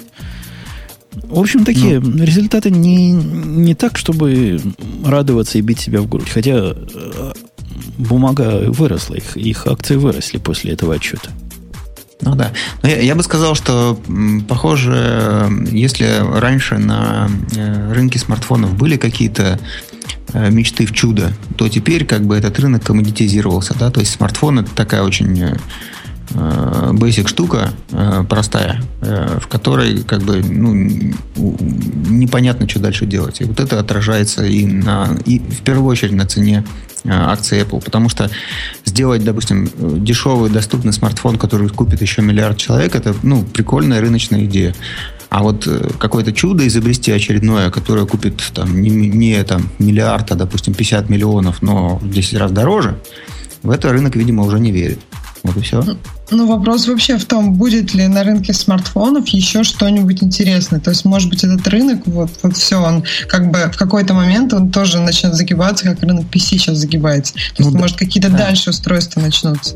Ну, ну да, то есть я имею в виду, что как бы э, э, раньше вот, вот это интересное, это было вот какие-нибудь фичи, да? Стив Джобс, там, ныне покойный, мог бы придумать, или, не знаю, Кук. А теперь все верят, что вот можно э, при, интересное сделать, это сделать дешевый смартфон, который, который купит еще, не знаю, пол Индии, например. Вот интересы, вера в то, что такое интересное, что реально сделать интересно, она вот, видимо, меняется как-то.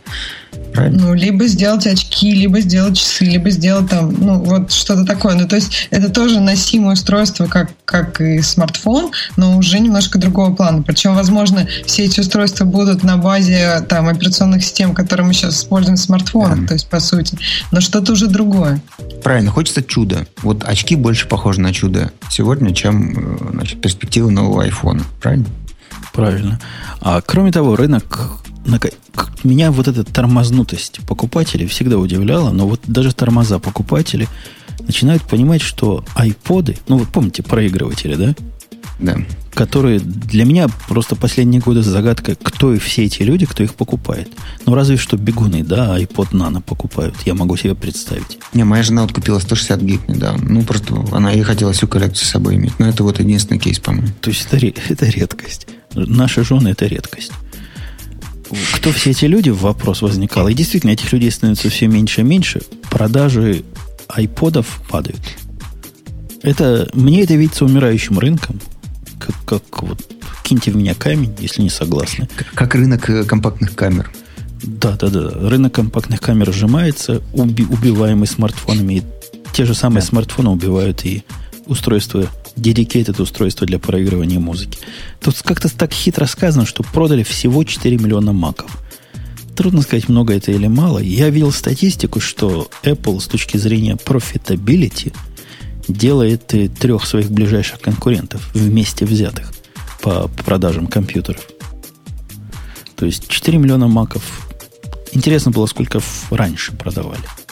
Нет, по-моему, там этот рынок тоже падает. То есть, ну, как он, он растет, ну, то есть остальные еще сильнее падают. Но вообще рынок как бы десктопных компьютеров, он, он сейчас падает. Apple ожидала, ну, то есть, по-моему, аналитики ожидали от Apple, что она продаст больше маков, чуть ли там не на 10-15%.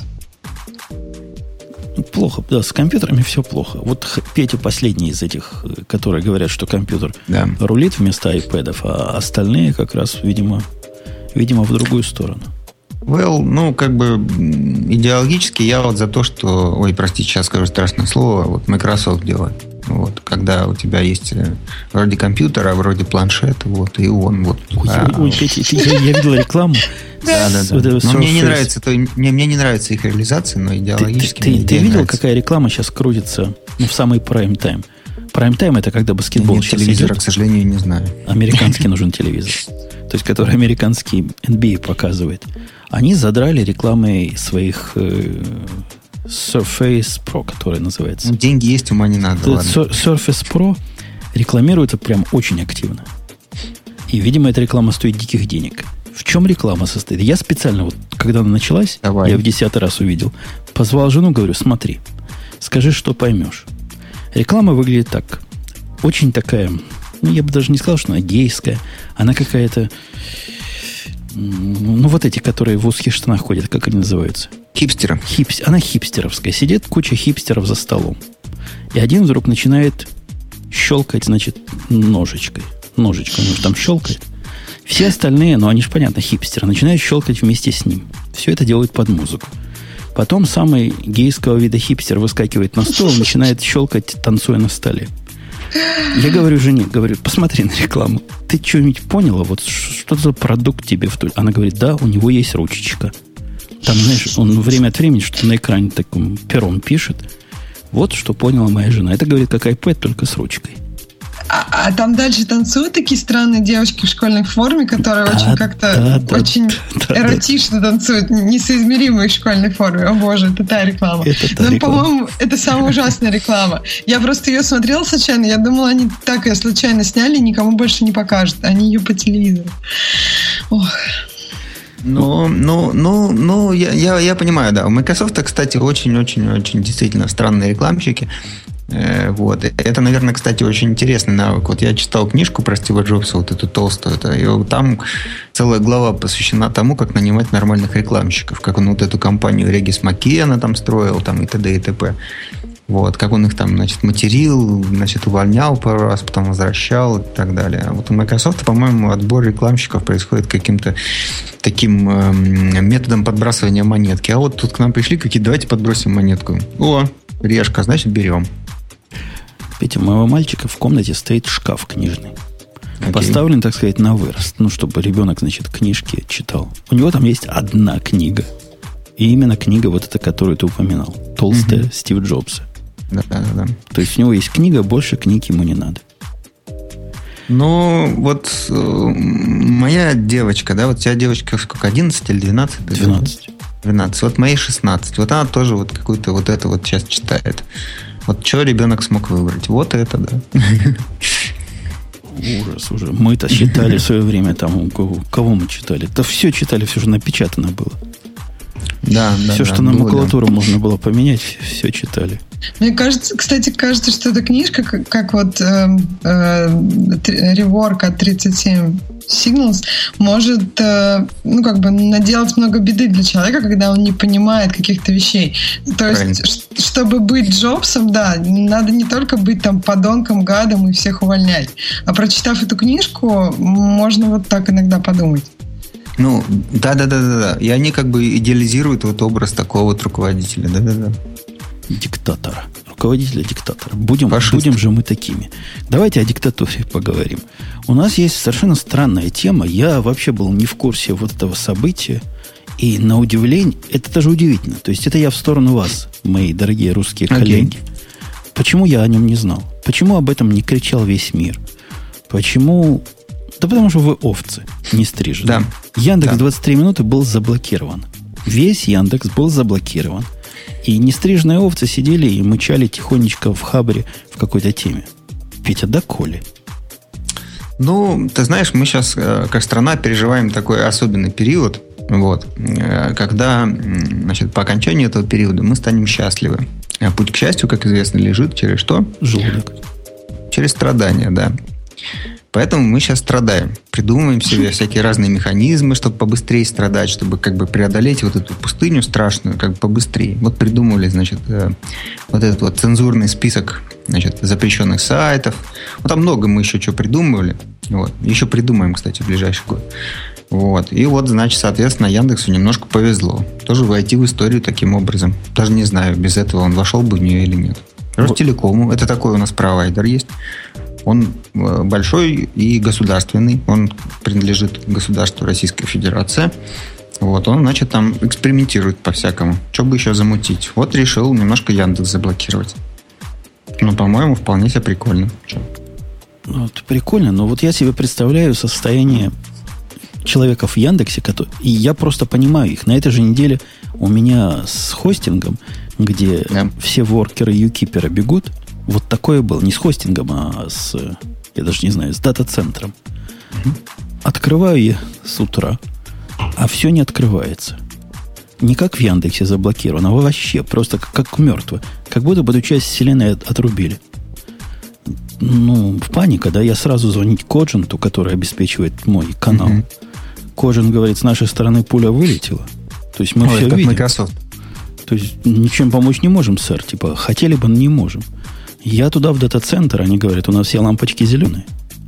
И, а, ну, ну, к счастью, дата-центр на расстоянии 20 минут. Сел в машину, поехал.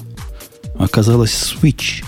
Switch, их switch, зараза, который зеленый, завис и глючил. А представь, Яндекс, да, вот, вот не открывается, Яндекс не работает. Как, какая там паника должна была быть, а? Ну, ты знаешь, у нас, эм, э, к несчастью, никого ничего не волнует, в принципе. Поэтому такие детали их действительно не заметили. Но подумали, 20, сколько там, 3 минуты не работал Яндекс в части Российской Федерации. Ну, так порой бывает по разным причинам. Ну, вот и, вот и все. Так, э, не, серьезно, причина-то непонятно, да? Вот за что закрыли-то? Чего они а, такое делали-то? Знаешь, для того, чтобы закрыть за что-то, надо иметь мозг. А он в данном случае явно не использовался. Ну, то есть, как бы э, ошибка такая. Ага. А у вас ну, там есть... круто закрывает. Ты знаешь, я видел, ну, я да. тут оцениваю иногда сообщения об ошибках, но мне в Юкипер присылают странички для сохранения, ссылки. И последнее время я видел от ряда пользователей такие ссылки, которые ведут все на одну страницу. Эта страница была от Ростелекома, которая говорит, что заблокирован. То есть блокирует да. оно не только для России. Они там прямо конкретно магистрально блокируют. Цел, целыми поддоменами. Я вот в Америке, я, собственно, какое мне дело до русского закона, да? А ну, но, но они, они, они, да, они блокируют, ну, понятно как, да, вот на этой магистральной сети они заблокировали все, что там. А знаете, а, что я же говорю, мозг нужен, чтобы по-другому действовать, его нет. Там вообще говорят, что предписание суда было внесено, вынесено им напрямую в Ростелеком, минуя включение ресурсов в реестр. И более того, что предписание суда было ограничить доступ к сайту какому-то, IP которого совпадал с, не, с некоторыми ресурсами Яндекса. То есть как бы это было не заблокировать, заблокировать Яндекс, а просто какие-то no-name IP, и, и причем прямо Ростелеком. Ксения, я же говорю, вот я диагноз-то правильно... Больше боли? Мозга Больше нет. ада? А, ну, да, да не в, Петя, мне кажется, не в мозге дело. Я давно это уже мысль. У меня сильный пессимизм. Помнишь, когда начался? Когда Господи. блогер в России заблокировали... В третьем, наверное. Нет, блогер в России заблокировали год назад. Да, да, и, всех, кто бухтил, один был я, которому, собственно, это пополам, да? Ну, заблокировали вас блогер. Какая мне... У меня-то он работал. И «Эхо Москвы» переопубликовало еще мою, значит, мой наезд. Да, да, да, да. И никому, вообще это, никому это было не важно. Ну, делай, делай с такой популяцией все, что хочешь. Вот и делают. Э, это правда. Действительно, у нас, ну, как бы степень критичности, да, вот э, в оценке происходящего, она чрезвычайно занижена. То есть мы привыкли уже к чему угодно. У нас в 37-м людей расстреливают, значит, миллионами просто так. Теперь вот, значит, Яндекс блокирует. Да, ну, так. Какой-то вот, сайтик поэтому, заблокировали. То есть, понимаешь, вот э, что завтра будет, мы не знаем. А то, что Яндекс заблокировал Ростелеком какой-то, ну, ну фиг с ним. Серьезно. Вот, э, может, может, это из Америки непонятно. Кстати, я вот через три дня у вас опять буду, посмотрю из Америки на Россию, как, может, у меня изменится мироощущение. Ну, вот пока здесь, вот реально, вот 23 минуты не работы Яндекса, это фигня. Кстати, вот тут в э, в чатике спрашивают, сколько это Яндексу стоило, да, то есть вот рекламу какую-то не показали, то все. Э, значит, Яндекс делает миллиард долларов в год. Не работал он 23 минуты. Достаете калькулятор, считаете. Погоди, что значит делать? Они опубликовали отчет, в котором какие-то смешные цифры за этот квартал были. Ты про 20... прибыль говоришь или про доход? Не, про, я про выручку. 28.1 миллиарда долларов за 2012 год. Да. Ну, в общем, да, есть. Если было кому отнести этот Миллиарда рублей. 28 миллиардов рублей. 20. То, наверное, да, можно было бы наехать. Но там же еще это же только Ростелеком, то есть это, я так понимаю, часть все-таки ну, не у всех Яндекс не работал. А по поводу страданий России, мне кажется, это вот вечная такая у России тема, что нужно пройти через какие-то страдания, а потом приходят новые люди, которые тоже говорят, давайте еще раз пройдем через эти страдания. А у нас мы историю-то не любим учить, вот, вообще учиться. Нам больше нравятся сериалы. Вот, поэтому вот такая история. Сериалы тоже неплохо, вполне. Что-то ну, они, они, они не учат ничему, как бы, ну, редко чему-то ценному учат. Ну, это Английскому языку они могут научить. Ну, или любому другому иностранному. В этом, вот я не знаю, это могло бы быть правда, если бы все у нас хотели научиться английскому языку. Но тогда бы э, загранпаспорт был бы больше, чем у 5% россиян. Правильно, нечего в эти заграницы ездить. Что там хорошего нам покажут? Лучше сериалы смотреть, правда. Лучше, да, там Нет, ну, на самом деле, жизнь. Не обязательно. Ну, то есть можно с помощью английского читать хотя бы, ну, быть в курсе какой-то информации, поглощая ее в интернете. Ну, то есть как бы это не прямо коррелирует. То есть знание языка необходимо иногда и внутри страны. Английского именно, потому что это сейчас язык, на котором очень много ведется всего. Да ладно, все, а вот нам вторая супердержава английского языка не знает, я про Китай. И ничего, нормально живут. Ну, а третья Индия вполне себя знает и очень хорошо живет совсем. Да, и неплохо живет, Вот лучше бы они не знали, Петя. Слушай, я не знаю, когда я работал в Microsoft, однажды у меня заэкспарился пароль ну, в домен, да, то есть как бы я не мог никуда войти в Microsoft. В Microsoft, значит, смена пароля решается таким образом. Надо позвонить индусам. Вот. Это было испытание. То есть, как бы за час я пароль поменял. И мою фамилию Диденко Сложная, не индийская. А понял с 40 раза. А ты, Петя, изучай этот самый, ну, как натовский алфавит. Знаешь, там а Дельта, Сира, Чарли, все дела. Я с ними так однажды разговаривал. Они меня за идиота восприняли. Говорят, сэр, говорят, что с вами? Ну, с номерами хорошо. Надо имя с номерами. Номера они прямо в раз понимают. У меня, понимаешь, у меня Диденко, там ни одного номера нет. Переименуй себя. 1835. В фамилиях почему-то нет номеров, да. Нет, вы знаете, как бы вы смеетесь, а я ему пытался сказать свой ID в Microsoft, который ну, тоже 7 цифр, вернее 6 даже, даже меньше. Он тоже не понял. Ты плохо говорил zero, надо было O говорить. Может быть, а, он понял бы тогда. Точно, точно. Да, это, это кометь. С индийцами постоянная кометь. А, а пробовал ли ты, Петя, когда-нибудь в Бельгию звонить для того, чтобы... В Бельгии такой английский язык. У нас просто есть часть саппорта в Бельгии. Иногда приходится звонить. Это я бы лучше индусам звонил. А, ты знаешь, там очень интересный регион. Вот опять же, когда я работал в Microsoft, Я был на одной международной тусовке, значит, со своими коллегами, которые работали в той же должности, что я. Это было в Мадриде. Там было 100 человек, они съехались со всего мира. Значит, перед началом э, этой самой такой конференции на два дня, значит, э, ее ведущий задал вопрос. как интересно, какой у нас тут diversity, значит, разнообразие. Сколько у нас здесь разных людей собралось. Скажите, пожалуйста, кто из вас говорит на одном языке? Значит, руку подняла, угадайте, сколько процентов людей? Два вот всего на одном... Нет, на одном языке говорило 60% человек. 60% присутствующих, только на английском. Значит, по- потом, значит, он начал усложнять, повышать градус. Значит, на двух языках, на трех, ну и так до конца, пока, значит, ни одна рука не поднялась. Максимум, э, значит, было, это пять языков, один из нас говорил на пяти языках. Это был человек из Бельгии. А у них там все такие, у них там Да, много А у языков. них, да, минимум три, да. там. Да, они, они знают очень много, но, видимо, ни на одном не могут плохо. плохо. Не, это, это атас просто. То ли, то ли слова у нас разные, то ли понятия разные, но с ними вообще невозможно ни о чем договориться. Вот, вот мне как Аргентина нравится. Я в последнее время Южную Америку полюбил. Вот аргентинцы, они как наши люди. Понимаешь? Вот просто я таких наших людей, говорят, Канада, как Россия, типа с ней, хрень. Канада это как немножко странная Америка. А вот Аргентина, вот где наши люди. Вот там чувак, ты звонишь Фашист. чуваку, говоришь, чувак, не работает. Он пойдет с проводком, прямо сам пойдет. Куда надо, проводок вставит. Криво косо, с такой-то матерью. Видно, что перед этим выпил. Наши люди, понимаешь, там работают. Я их вот очень ценю. Говорят, Ну- все Африка очень на Россию похожа. Не-не, мне, мне Аргентина прям молодцы. Молодцы аргентинцы. Надо еще Бразилию. Вот у меня будет скоро опыт с Бразилией проверить. Но Аргентина просто радует. Делают дело. Косенько, Ну. кривенько, но хотя бы дело делает. Молодцы, потому что, видимо, значит, безалаберность какая-то такая южноамериканская наложилась на, значит, немецкий фашизм. Потому что, как бы, после войны туда же все фашисты бежали куда? Туда. Вот, и, значит, родили детей. Вот теперь с ними имеешь дело. Что неплохо. Ну, и, может, гроссмейстеры, которые от фашистов сбежали в свое время, что ж туда все уехали? Да, да, да, да. М, Может, да, добавили. Разбавили кровь правильным общем, образом. очень интересный регион. Я понимаю твои надежды, значит, э, в плане него. Да-да-да, это вам, это вам не Индия. Говоря про программистов, у нас есть фотография мужика с ногами.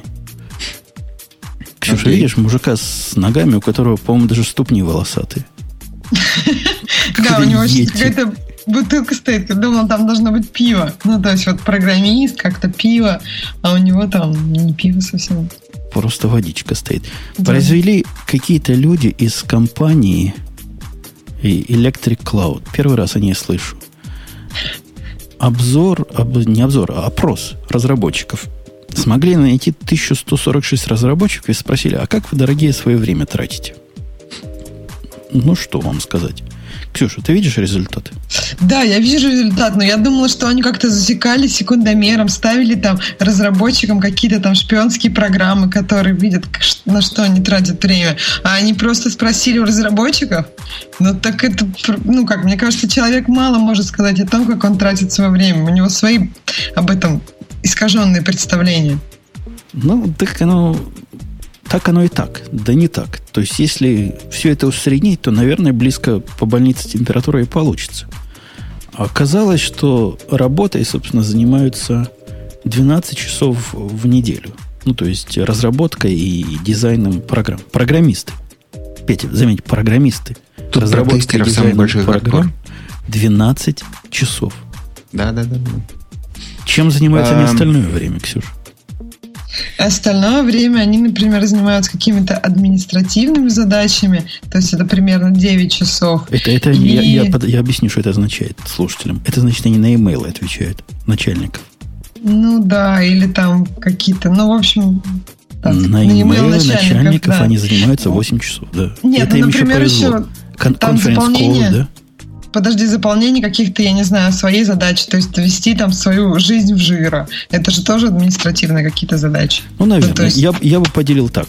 Имейлы, э, звонки и заполнение всяких, всяких глупых документов. Вот это они занимаются сравнимое время, да? 8 часов, 8,7 часов в неделю. Да, то есть почти 9. Ну, тут просто еще есть brainstorming и collaboration, то есть звонки, мне кажется, скорее сюда, может быть. Не, это... не, это brainstorming, я думаю, убрать надо отсюда. А оставить только collaboration. То есть это, они- это они в курилке разговаривают с коллегами про баб. Нет, collaboration немножко о другом, Про мне кажется. Ну, это про новые идеи, про технологии, и как вообще это, эта штука Нет, должна нет, работать. сделаю предположение. Они, э, значит, э, коллектив ненавидит начальство. О, тоже, да. Половина Тоже времени про баб, вторую половину про начальство. Ладно, это тратится 8,2 рабочего времени часа. Ну, вполне, Остальное- смотри, ка- каждый да. день по, по полтора часа, да, получается. Да, Ну, да, да. так все в ОКБ, в которых я работал, в советских и было. Час в день, значит, чай попить и начальство Чай, чай, чай. Да, это чай. Это чай. Чай. Ну, а как вам вот это третье, да? Не, не третье, четвертое. Они три часа и шесть- 3,6 часа ждут, пока закончится тест. Меня тоже это удивило. То есть, как бы, э, как не кошерно или грешновато что-то делать, э, пока тесты, что ли, не закончились. То есть, можно же как-то параллельно вести Может, они задачи. переживают. Страдают, да, пройдет, не пройдет, пройдет. не держатся за сердце. Ну, может быть, да. Не, а если к этим трем и шести часам добавить 3.058, они ждут, пока билды закончатся. То есть это самые продвинутые из них. Вот эти 3.64, что раньше, это локальные тесты, видимо, пускают и ждут, как, как дятлы. А те продвинутые, они на интеграционном сервере запускают, но так же, как те же самые дятлы ждут, когда же билд закончится. То есть Так нет, предыдущие это дятлы может- работают в DOS е. Предыдущие... Задача.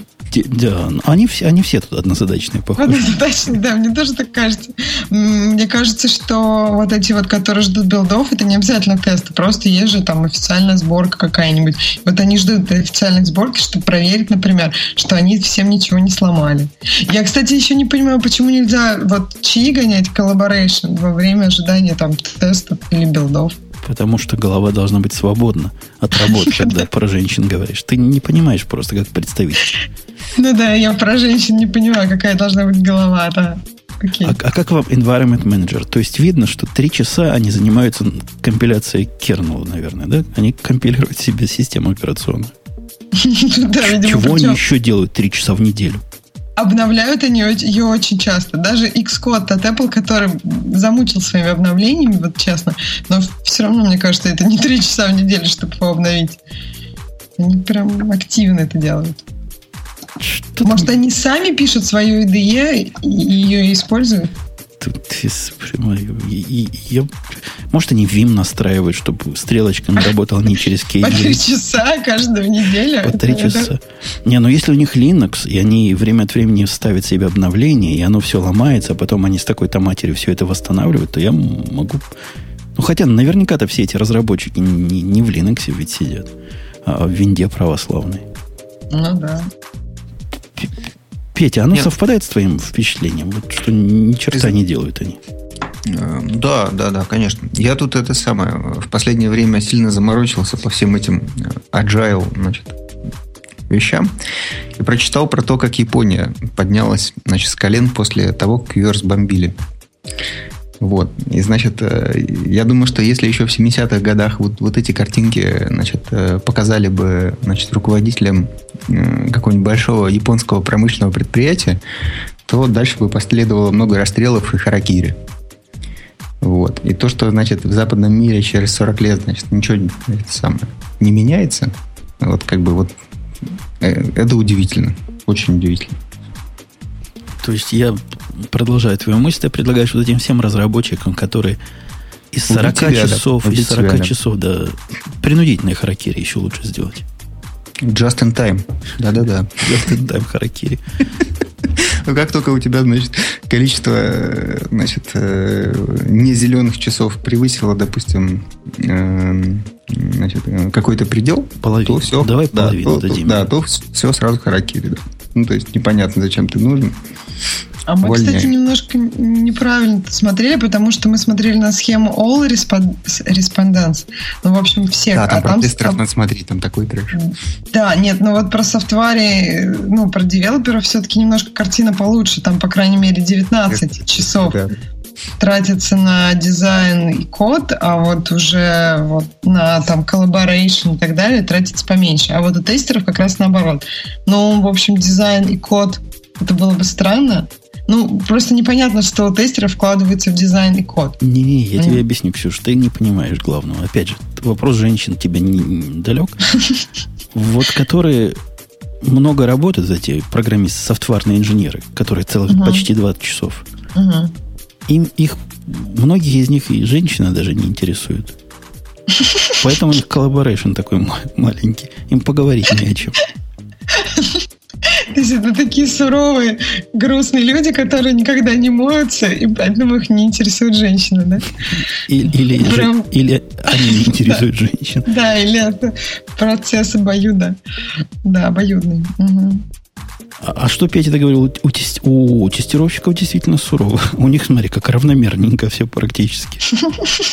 Ну да. Но зато они любят ждать, пока тесты закончатся. Вот это да. Вот это их самое, наверное, оно. Они больше всего времени этим занимаются.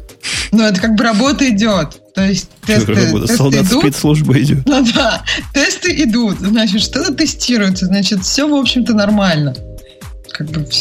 Не, ну мне вот тоже, в принципе, кажется, что работа тестера, но она достаточно, ну, на мой взгляд, она все-таки рутинная. То есть, если это не автотестер, который пишет именно, который, как, в общем-то, почти что программист, только немножко с другой идеей, чтобы найти баги, а не, не сделать как-то. Вот, а работа тестера ручного, мне кажется, она рутинная, и там о бабах в два раза больше хочется говорить. Ну, я бы понял, если бы они заполняли много административных тасков у них было. Это, это да. Но у них этих тасков столько же, сколько у программистов, что Видимо, одни и те же таски. Одни ну да, одни и те же. Ну, то есть, одни, нет, одни баги забили, другие там ответили, что, что наресерчили. Да нет, наверное, в одной курилке сидят просто. Да нет, административный это не collaboration. Не, у них просто, понимаешь, вот смотри, судя вот по этим двум графикам, у них не кроссфункциональные команды, да, вот, они сидят в разных местах. Просто от э, помещения тестеров идти до курилки дальше, судя по графику. Можно даже посчитать расстояние из этих графиков. Конечно. Средние. В, метр, в метрах в секунду. О, да-да-да. Прелестно. Да, это, это грустная картина. Хотя то, что программисты сколько половину времени почти программируют, но это похоже на правду. Я, глядя на своих, у меня вот, у меня вот так получается. То есть я не совсем же программист. У меня 50% получается заниматься именно делами. А у моих орлов процентов 80, и мне кажется, это и то мало. Пытаюсь довести до 100. А тут, смотри, считается в среднем по больнице половина, и это нормально. Все начальники, смотри, блин. Ну, а Нет, ты... ну а вот... Да, пожалуйста. Ну, давай. Нет, обсудить что-то. То есть, если 80% программировать, то как, ну, когда у тебя есть какая-то новая задача, нужно откуда-то черпать понимание, как это должно работать. Если в ком... ну, это, это командная работа, а не задача на одного, то есть либо ты просто э, все это как бы редиректишь людям, и они никак друг с другом не коммуницируют. Ну, для коммуникации хватает это... вот того, что у них называется brainstorm и collaboration, который у них 6 часов, да? 6 часов. Каждую неделю 6 часов бронь. У них, это, много, это для какого-то да. бодишопа, для какой-то такой помывочной, который каждый день новый проект разрабатывает. Не, а ну, да, ты, это... Ты, это инфраструктура, это оверхед. Ты читал про скрам, да? Там же написано, с утра встали, поговорили, потом еще поговорили, Там потом еще поговорили. 15 да. минут. Ну, это, это же понятно. Вначале Нет, 15 ну, закончили 15... часом. Да нет, ну если общаться каждый день 15 минут, никак 6 часов в конце недели не выйдет. Просто они же как бы команда, им очень нравится друг с другом, их специально подбирали. Поэтому как можно ограничиться 15 минутами общения с утра? А Нет. Ты, а ты знаешь, нам хватает, Петя, вот в моей, в моей ситуации, хватает часового общения раз в неделю всей командой. Общего такого. Прямо с головой. И кроме того, у меня есть личные разговоры, вот именно тоже brainstorming collaboration один на один, которые тоже не больше наверное, 40 минут на человека в неделю. И вот просто хватает. Нам ну, дальше уже не ну, о чем говорить. Женя, это только вашей фашистской организации. Вот когда вы всех, значит, зажали в тиски, и, значит, сверху лупите там саблей. Да а нет, люди, кажется... люди же хотят жить по-людски. Вот они живут. Не, ну, по-людски я хожу с одним из своих работников, я хожу регулярно в тир. Мы там стреляем, переговариваемся вот как раз то, что брейнсторминг. Ну, про бабки. С другим работником я хожу в бильярд играть время от времени. Там тоже, ну, это можно делать вне рабочего времени, потому что это как бы не полезное, а приятное. Нет, мне кажется, это достаточно адекватно. То есть программисты, это, по идее, это не такие люди, которым там поболтать и пробал все время. То есть это люди, которые к своей работе с достаточным интересом относятся. Поэтому, ну, вот те временные рамки, которые ты озвучил, у нас примерно так же и хватает. Причем даже вот э, недельное совещание, но оно не всегда час. То есть когда все зависит от того, от интенсивности, от задач каких-то новых. Иногда это меньше часа. То есть нет смысла разговаривать, если это, не знаю, неэффективно для всех. У меня просто вот в этом часе минут 20 занимает, есть один у меня чокнутый программист, самый, самый, они все ненормальные, но один самый ненормальный, он, значит, идея какая вот этого недельного совещания? Каждый программист рассказывает на языке, понятном другим, собственно, чем он занимался, какие проблемы, чего интересного, ну, чтобы всех в курсе держать, чтобы все могли как-то в это въехать. Как, расскажи, как, как будто у меня такой принцип, расскажи, чтобы моя дочь 12-летняя поняла. А вот этот, который 20%, 20 минут из часа, он нач- открывает свои тикеты. И начинает. Тикет номер 43285. Та-та-та-та-та. Сделал то-то-то. А тикетов у него много. Потому что он такой с поддерживающим программирование работает. Поэтому ему тикетов наваливают каждую неделю там пару десятков. Я отключаю микрофон, начинаю чем-то своим заниматься в это время. А как ты включаешь по таймеру? То есть ты уже знаешь, сколько у него это времени займет? Ну, слышу, бу-бу-бу-бу-бу-бу-бу. Закончил, я говорю, спасибо за интересный рассказ. Мы все насладились твоими тикетами. А он намеков не понимает. Не, у нас тоже есть такой товарищ, который приходит с распечатанным списком, то есть он на бумаге приносит обязательно. Это, видимо, какой-то, не знаю, ритуал, и у него там написаны тикеты, и он про них рассказывает. И, да, это тоже немножко странно. Потому что все остальные, например, если хочешь, там при, приходят с ноутами и что-то делают по ходу этого совещания. Он с, с бумажкой, чтобы все по-настоящему. А давайте я заведу опрос. Палец вверх, если вы больше, чем половину времени делом занимаетесь, то есть дизайном и кодингом. Я про программистов прошу поучаствовать. И палец вниз, если меньше, чем половина. Вот такой вот вопрос. Сейчас начинаем. То есть вверх больше 50%, то есть это круто, это правильно. А вниз, значит, мучитесь. И все про женщин, да про женщин. Все, голосование пошло, нажимайте, если догадываетесь как. Пошли. Пошли голосовать. Петь, ты наш чатик видишь? Тебе показывают пальцы туда Да, я вижу, но пальцы я не вижу, к сожалению. А, ты 1-0 видишь. Или один... Я даже не знаю, что там показывают вместо да, пальцев. Да, 1-0. А надо заапдейтить клиент, да? Да. Клиент теперь умеет пальцами туда-сюда показывать. Что у меня вроде апдейтился, но не заапдейтился. Вот, да, идет, пошло голосование. Ну, все пока пессимистичненько. 60% вниз, 40% наверх. Посмотрим, как оно еще, как оно еще мало, мало, мало активности. Для ну, вот в этом, в этом случае, в случае с э, вот опросом, который мы обсуждаем, я так понимаю, что 1100 человек было опрошено. Да, у нас еще 158 участников в чате. И наверняка не все догадываются, как пальцы там вставлять. Я вам расскажу. Cut and paste. Посмотрите, как люди проголосовали. Скопировали. Вот как я так делаю всегда. И вот, вот я тоже внес а как свой первый голос. делать? Пер, первый он умный. Ксюша, пока не голосуют, не пора ли перейти к темам наших дорогих и прекрасных слушателей? Ксюша? Мы ее потеряли. Нет, нет, нет, я здесь, я просто выключила микрофон, чтобы сильно в него не дышать. А, мы переходим к темам наших пользователей. Переходим, переходим. Ну, первая тема, которую мы уже обсудили, это Яндекс и 23 минуты. Можно про это еще поговорить что-нибудь? А, стартовали продажи первых телефонов на основе Firefox OS. Бобок что-то об этом говорил, что он очень-очень хочет. А вот, может, остальные тоже хотят? Как вы к Firefox OS?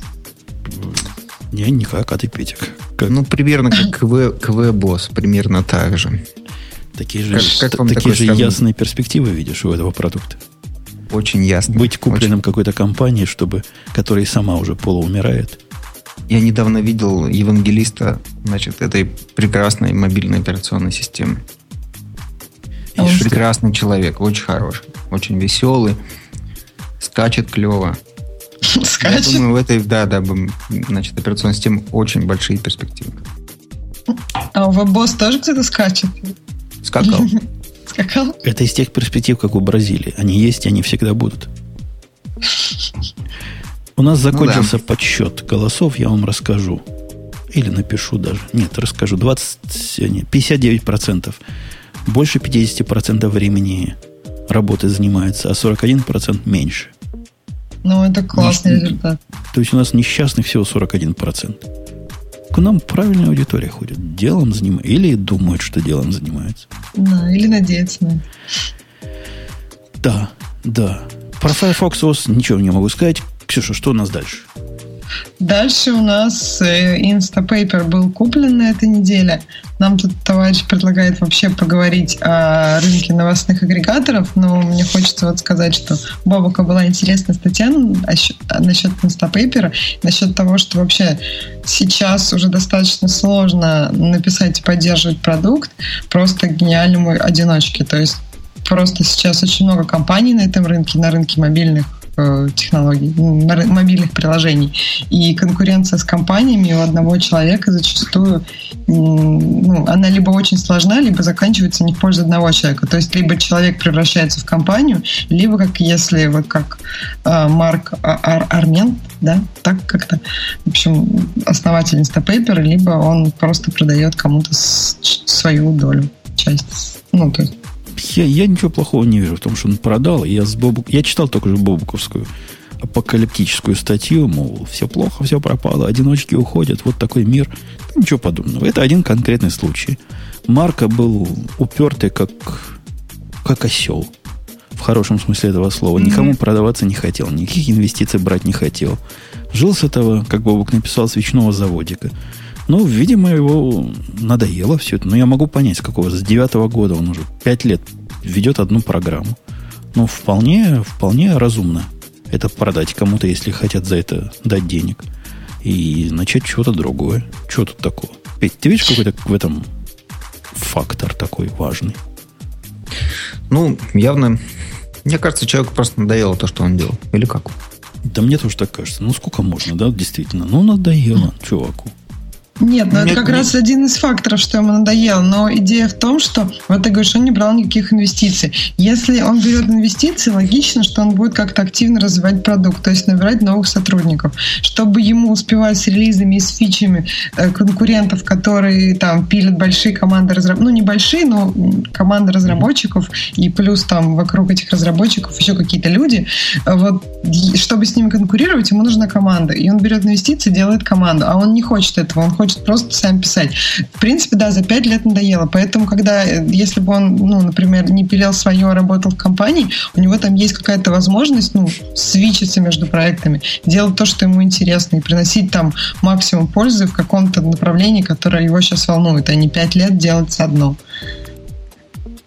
Ну, ну да. Я не знаю, если бы как это в России говорят, одна голова хорошо, две лучше. Может быть, если бы как бы побольше людей было в проекте, то, может быть, они, не знаю, каким, каким-то еще интересные вещи придумали, ему не стало бы, не знаю, скучно. Мне кажется, ему просто скучно стало. То есть вот все, что он мог сделать, он сделал. А дальше непонятно. Ну, не знаю, я много таких проектов видел. Ну вот сейчас время ведь такое, не то, что сейчас, уже довольно давно, время такое, которое благоволит одиночкам. История о том, как человек ну, да. какую-то хрень сделал и продал большой компании, это история успеха, по большому счету. То, что а продал, да. это не значит, Ксюша, что плохо. Это нормально, это хорошо, это практически бизнес-план в определенных кругах. Кому-то продаться. И со всеми этими облаками, которые проникли во все, это же теперь и технически не проблема. То есть есть идея, а реализацию можно сделать с той или иной степенью э, затратности – но это не так, как раньше. Ну, раньше. Ты представляешь, как раньше было, когда ты была маленькая? Надо свой дата-центр строить, надо все свое делать самому. Действительно было трудно одиночки поднять. Сейчас же практически от идеи до реализации один шаг. Ну, это понятно. Если, например, сравнивать, если ты хочешь какую-то свою идею реализовать, там, я не знаю, в, в плане железа или там, я не знаю, химической промышленности, это гораздо сложнее, чем сделать что-то, какой-то софт. То есть все инструменты есть у тебя дома, а химической лаборатории нет дома у каждого. Это понятно, что вот это легкий какой-то выход.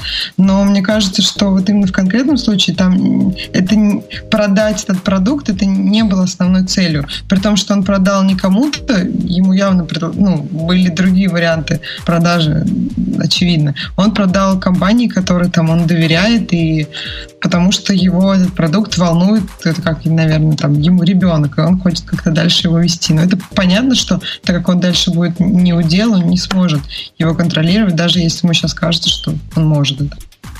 А я, наоборот, этого изменения ожидаю, может, чего-то хорошего. Э, сейчас у Instapaper, например, очень ну, restricted, очень ограниченный API по некоторым важным моментом. У Readability у того же он гораздо более открыт. Возможно, эти орлы, поскольку... Я понимаю, почему. Видимо, он пытается сохранить, так сказать, компьютерные мощности, чтобы меньше поменьше платить. Ну, все вот эти проблемы небольших компаний. И если он станет частью чего-то большего, я вполне ожидаю, что откроется API на, на все, что мне интересно, и будет, и будет полезно и правильно. Ничего плохого я в этом не вижу. Я с Бобуком не согласен. Следующая тема ну, есть у нас? Можно, да, поспорить в следующий раз. Следующая тема о том, что э, в России устройства а Google Glass могут привести к четырем годам тюрьмы. Ну, то есть идея в том, что в России есть закон о том, что вот товар, указанный товар про Google, Google Glass является специальным техническим средством для негласного получения информации, оборот которых в России ограничен. То есть, по идее, использование таких устройств может привести к каким-то проблемам. Вот сейчас Петя кинется с либеральным задором Россию да. топить. А, да, я, а, я, а я сразу поддержу эту точку mm-hmm. зрения. Не то, что поддержу, а расширю. Не одна Россия такая. У нас тут тоже свои дятлы есть, которые выступают за запрещение дронов домашних.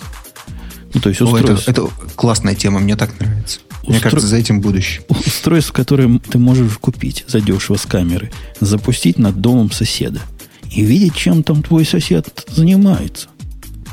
Это просто противники, противники поборники свобод против. Остановить. Ну, у меня есть приятель, который сидит сейчас значит, за производство вот этих специальных технических средств.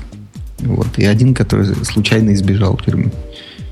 Вот. Э, в общем, ну, не знаю, по-моему, они не делали ничего такого ужасного, чтобы их сажать в тюрьму. То есть, мне кажется, тут России перебирают с этим.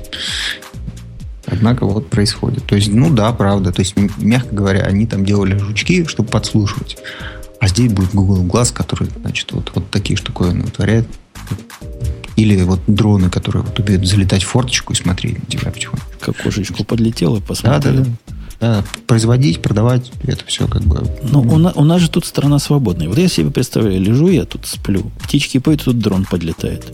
Я достану свой револьвер и собью этот дрон к чертовой матери. И буду в своем праве. Ну, зачем, зачем мне еще нужно судебное постановление? Патронов на всех хватит. Ну, если мой ты его увидишь, мой патрон если точно, точно дешевле этого дрона стоит. То есть экономически это выгодное мероприятие. Ну, пожалуйста, вон смотри, вон у тебя в розетке жучок. Давай, стреляй немедленно. Все розетки расстреляй. Вот именно. Ну да, мне кажется, жучок, ты можешь его не знать. И тут же вопрос в том, что ты выходишь, например, на улицу, поговорил с соседом, там сказал ему, что это нелицеприятное, а он все записывает. Он просто в солнечных очках. Как, вот тут пишут, такими темпами надо будет и, и спутники запретить. Они ведь тоже могут увидеть. Я тут был э, вчера в Казани, я там круглый стол вел, значит, про IT на одной конференции. А до, до нас был, значит, круглый стол про аэрокосмическую отрасль. И там был человек, который на Международной космической станции разместил вот эти камеры значит, э, как дистанционного зондирования Земли, ДЗЗ. Вот. Он говорил, что они умеют снимать значит, э, с точностью 2 метра все-все-все э, на Земле. Ну, вот в любой точке. Вот. И 2 метра только потому, что э, по российским законам, ну, в общем, там на станции есть международные космонавты, не только русские. И поэтому со всех, значит, подписку соответствующую не возьмешь.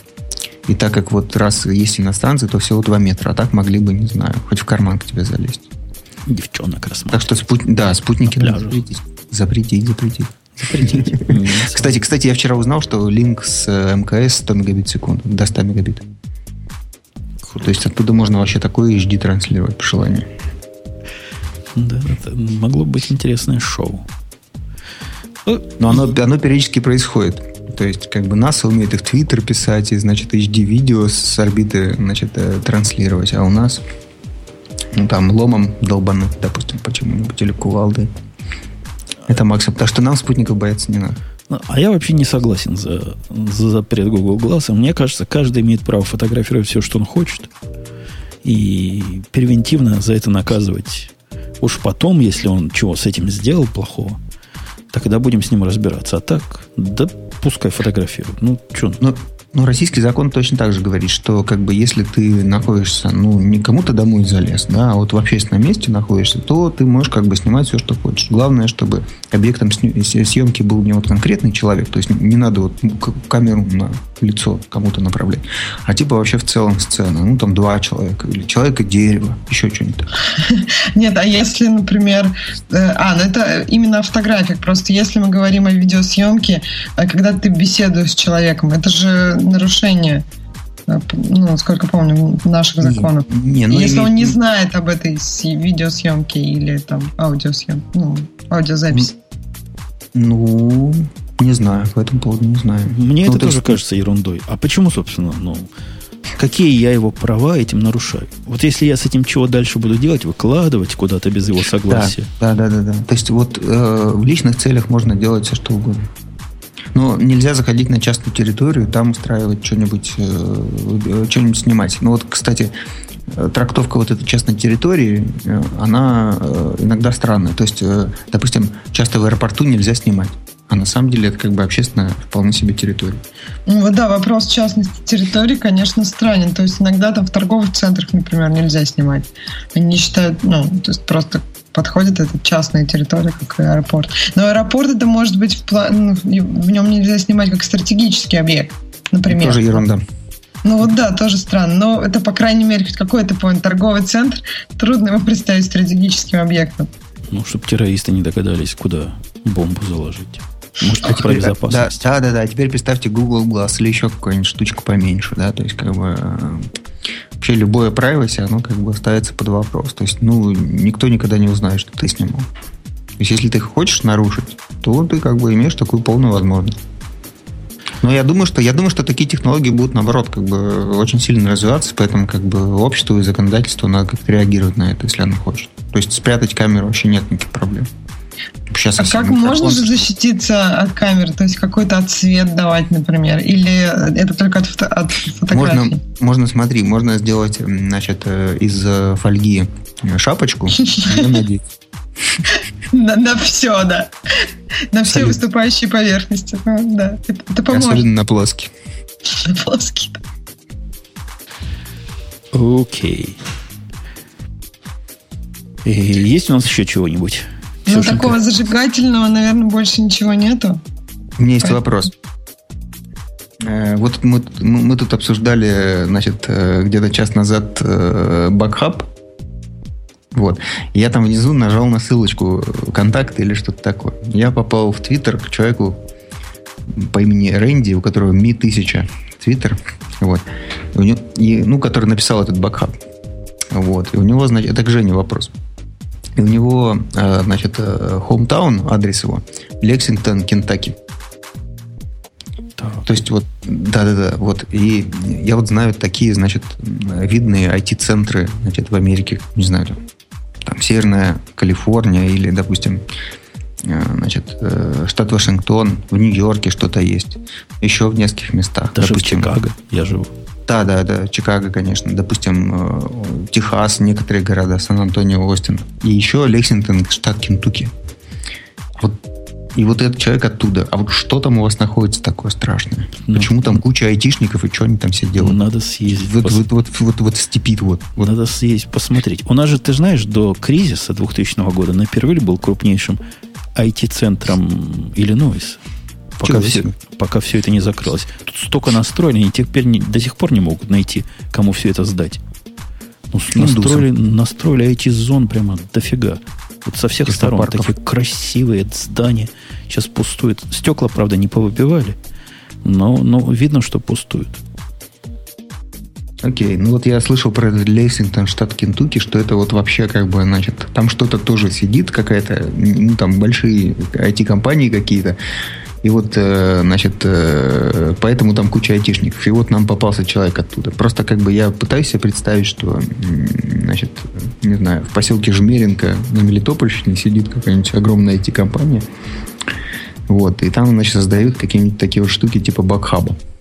И вот не получается. С трудом. Так GitHub же рас, распределенная такая команда. То есть у них как распределенная система контроля версий. Не, не, ну, то есть они из... Так у вас, у вас вместо э, Кентаки, Петя, у вас да. же этот самый, как Сколково.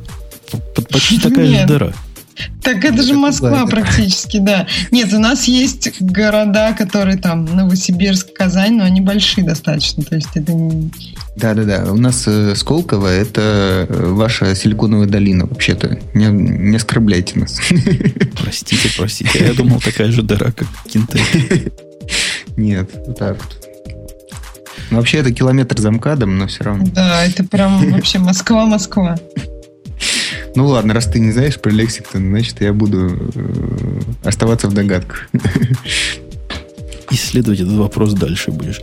Ну что, на этой оптимистической теме, я думаю, мы исчерпали все интересные темы наших слушателей. Если Ксюша не против, то я буду закрывать да. нашу балалайку. Да, закрывай. Закрывай. Напоминаю, что пришел Петя, который заменил собой, не знаю, Грей Всех. или Бобука. Всех Бобука и Грея. Или технически всех. Или, или всех взятых вместе. Была Ксюша, которая приходит постоянно и тут поддерживает беседу. Как написали в Твиттере, единственная ведущая, которая может с Умпутуном на пару не, не ударить в грязь лицом. Двоих, да. да, да. И была половина меня как шея же болит. Не паяйте, программисты, ничего. Это, от этого толку не будет. Только шея заболит. Вот на этой поучительной ноте мы с вами прощаемся до следующего выпуска, который, напомню, будет первый выпуск следующего месяца, то есть гиковский. Страшно будет, плохо, будет тяжело, но вы все равно приходите. Может, чего хорошего узнаете. Все, пока. Всем спасибо, что пришли. Пока. Пока.